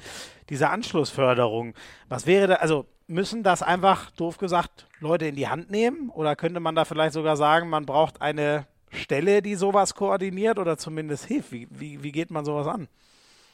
Ja, also ich halte jetzt nichts von irgendwie, äh, ähm, dass man vier Deutsche unter 21 auf dem Spielbericht haben muss oder so. Äh, das könnte das ja provozieren. Also eine Quotenregelung gibt es ja auch in anderen Sportarten, ja. ne, sondern dass es wirklich, wirklich gelebt, ja. genau, dass es gelebt ist, dass man, dass die Jugendtrainer oder die, die Vereine ihre Kontakte nutzen.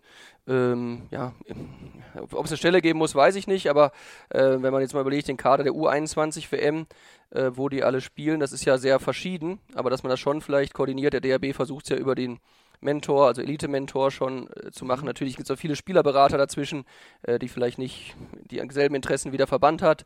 Also schon sehr ein komplexes Thema.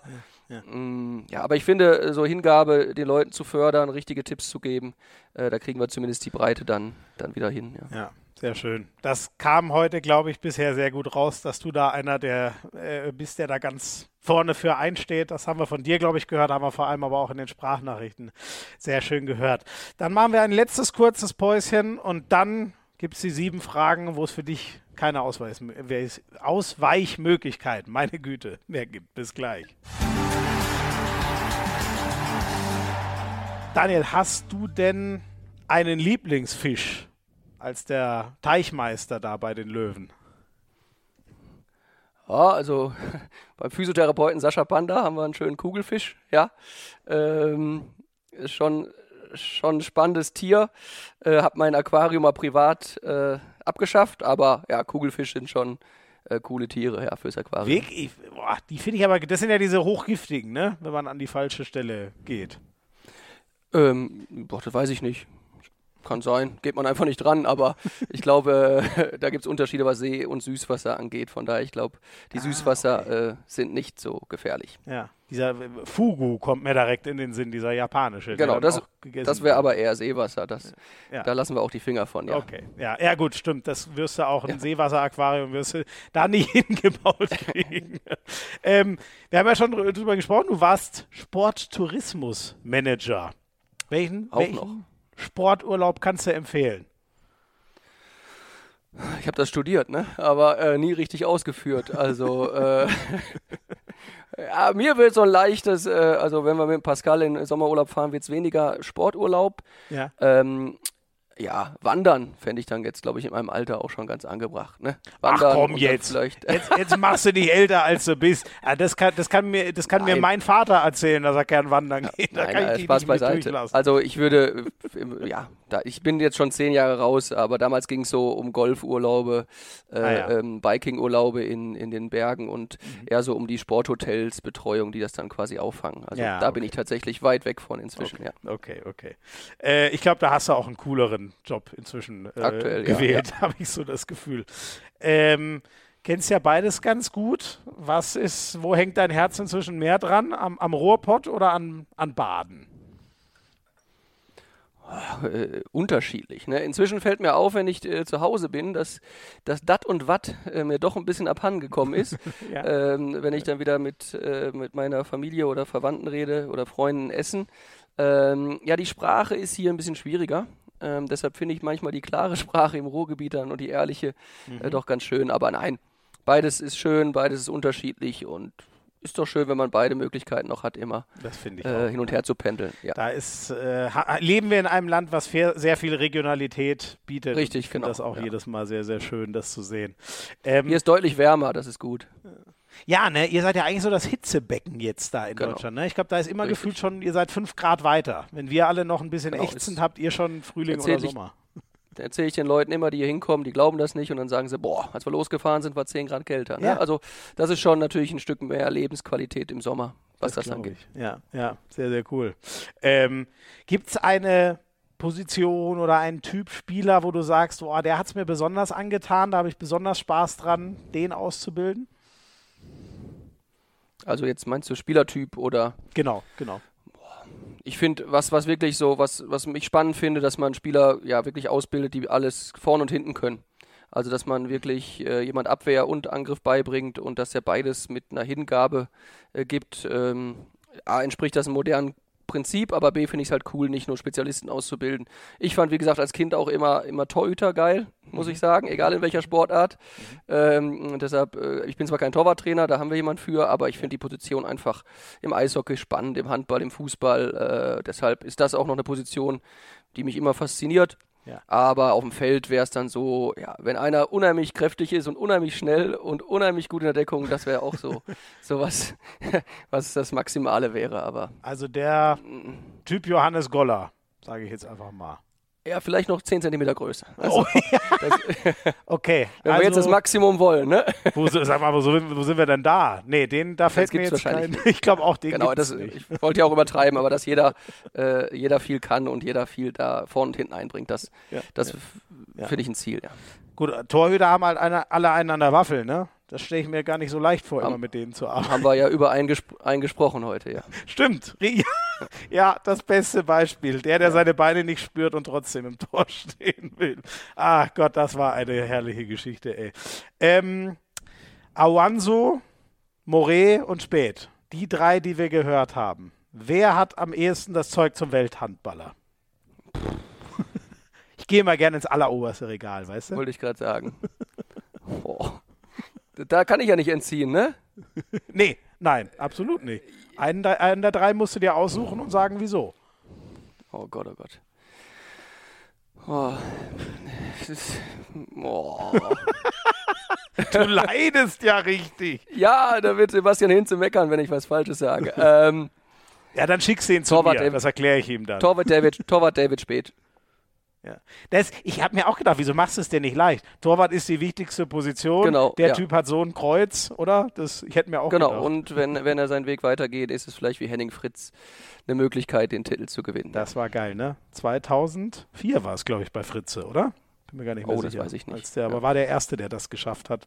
Ich glaube, Schmal hat es dann auch noch gepackt. Und Landin natürlich. Egal. Ähm, Gibt es eigentlich einen Trainer, weil du so viele Jugendspieler, wie wir gehört haben, so toll unterstützt hast, den Rücken gestärkt hast?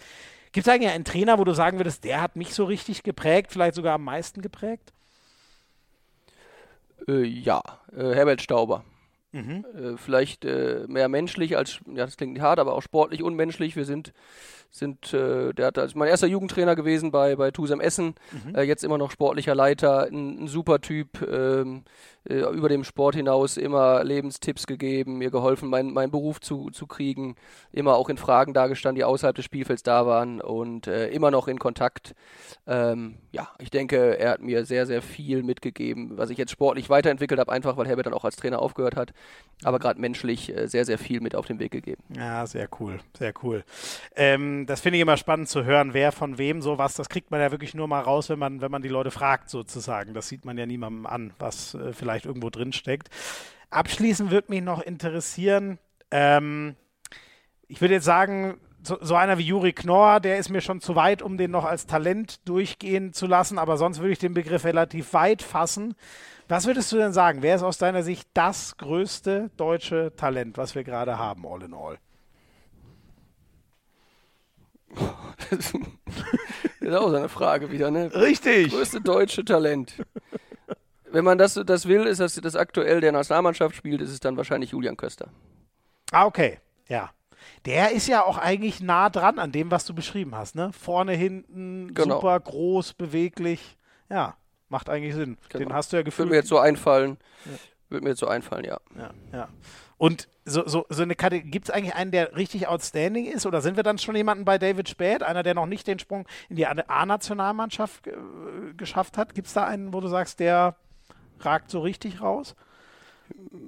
In einem Jugendbereich meinst du jetzt, oder? Mhm. Ja, gut, Reiners Uschins hat sein äh, äh, Debüt gegeben für Deutschland äh, in der Ahnensheimmannschaft mit vier, fünf Toren bei Hannover Burgdorf. Ähm, wenn der David natürlich das auch schaffen wird, ist David da natürlich auch dabei. Ähm, ansonsten, ja, Köster fällt mir so ein. Goller, ob man Göller noch als Talent wählen kann, aber Na, der finde ich ist dafür schon, ist schon wieder. da ja, ist er genau. mir zu alt. Äh, ist richtig, ja. Ähm, nee, dann wird Köster jetzt einfach mir so einfallen, wenn ich da Namen nenne. Wunderbar, wunderbar. Ähm, dann bleibt eigentlich nur die, die obligatorische letzte Frage. Wen würdest du uns denn mal als Gast empfehlen hier für Hand aufs Harz? Äh, wenn du lustige äh, haben willst, Noah Bayer. Oh ja, ist der, ja gerne, ja klar. Der ist so ein Spaßvogel. Ich weiß noch nicht, ob du zwei Stunden oder anderthalb mit dem, äh, mit dem voll kriegst, aber der würde ich da mal gerne sehen, ja. Oh, wieso? Ist der, ist, ist der so schweigsam, oder wie? Ja, ich habe lange nicht mehr gehört, dann könnte ich mal anhören, seine Stimme. Nee, der ist ein lustiger Vogel. Ist mir jetzt gerade eingefallen, weil wir mit ihm geredet haben. Ja. Ähm, aber ja, Du, ich, ich habe sogar mit äh, Christian Zeitz, äh, äh, weiß gar nicht wie lang, auch knapp zwei Stunden hinbekommen. Insofern, Okay. ich glaube, daran sollte es nicht scheitern. Wenn du sagst, der ist lustig, Okay. aber man muss ihn ein bisschen warm quatschen, da würde ich sagen, das ist eine der wenigen Sachen, die ich einigermaßen Die kann. auf jeden Fall. Daniel, ich danke dir sehr. Das war äh, sehr spannend. Ähm, ganz anderer Einblick nochmal. Ich finde das ganz toll, mal auf den, auf den Jugendhandball zu blicken, der für jemanden wie mich zum Beispiel oft einfach in der Aktualität untergeht, weil ich schon froh bin, wenn ich es schaffe, alle Bundesliga-Vereine ausreichend im, im Blick zu haben. Vielen, vielen Dank, dass du uns mal so einen langen und, und coolen Einblick in deine Arbeit gegeben hast. War sehr, sehr cool. Gerne. Dankeschön. Ich danke euch natürlich fürs Zuhören. Äh, ich freue mich, wenn ihr uns eine gute Bewertung da lasst, wo auch immer ihr hört, äh, über euren äh, Podcatcher. Und in zwei Wochen hören wir uns wieder. Ciao, ciao. Ciao.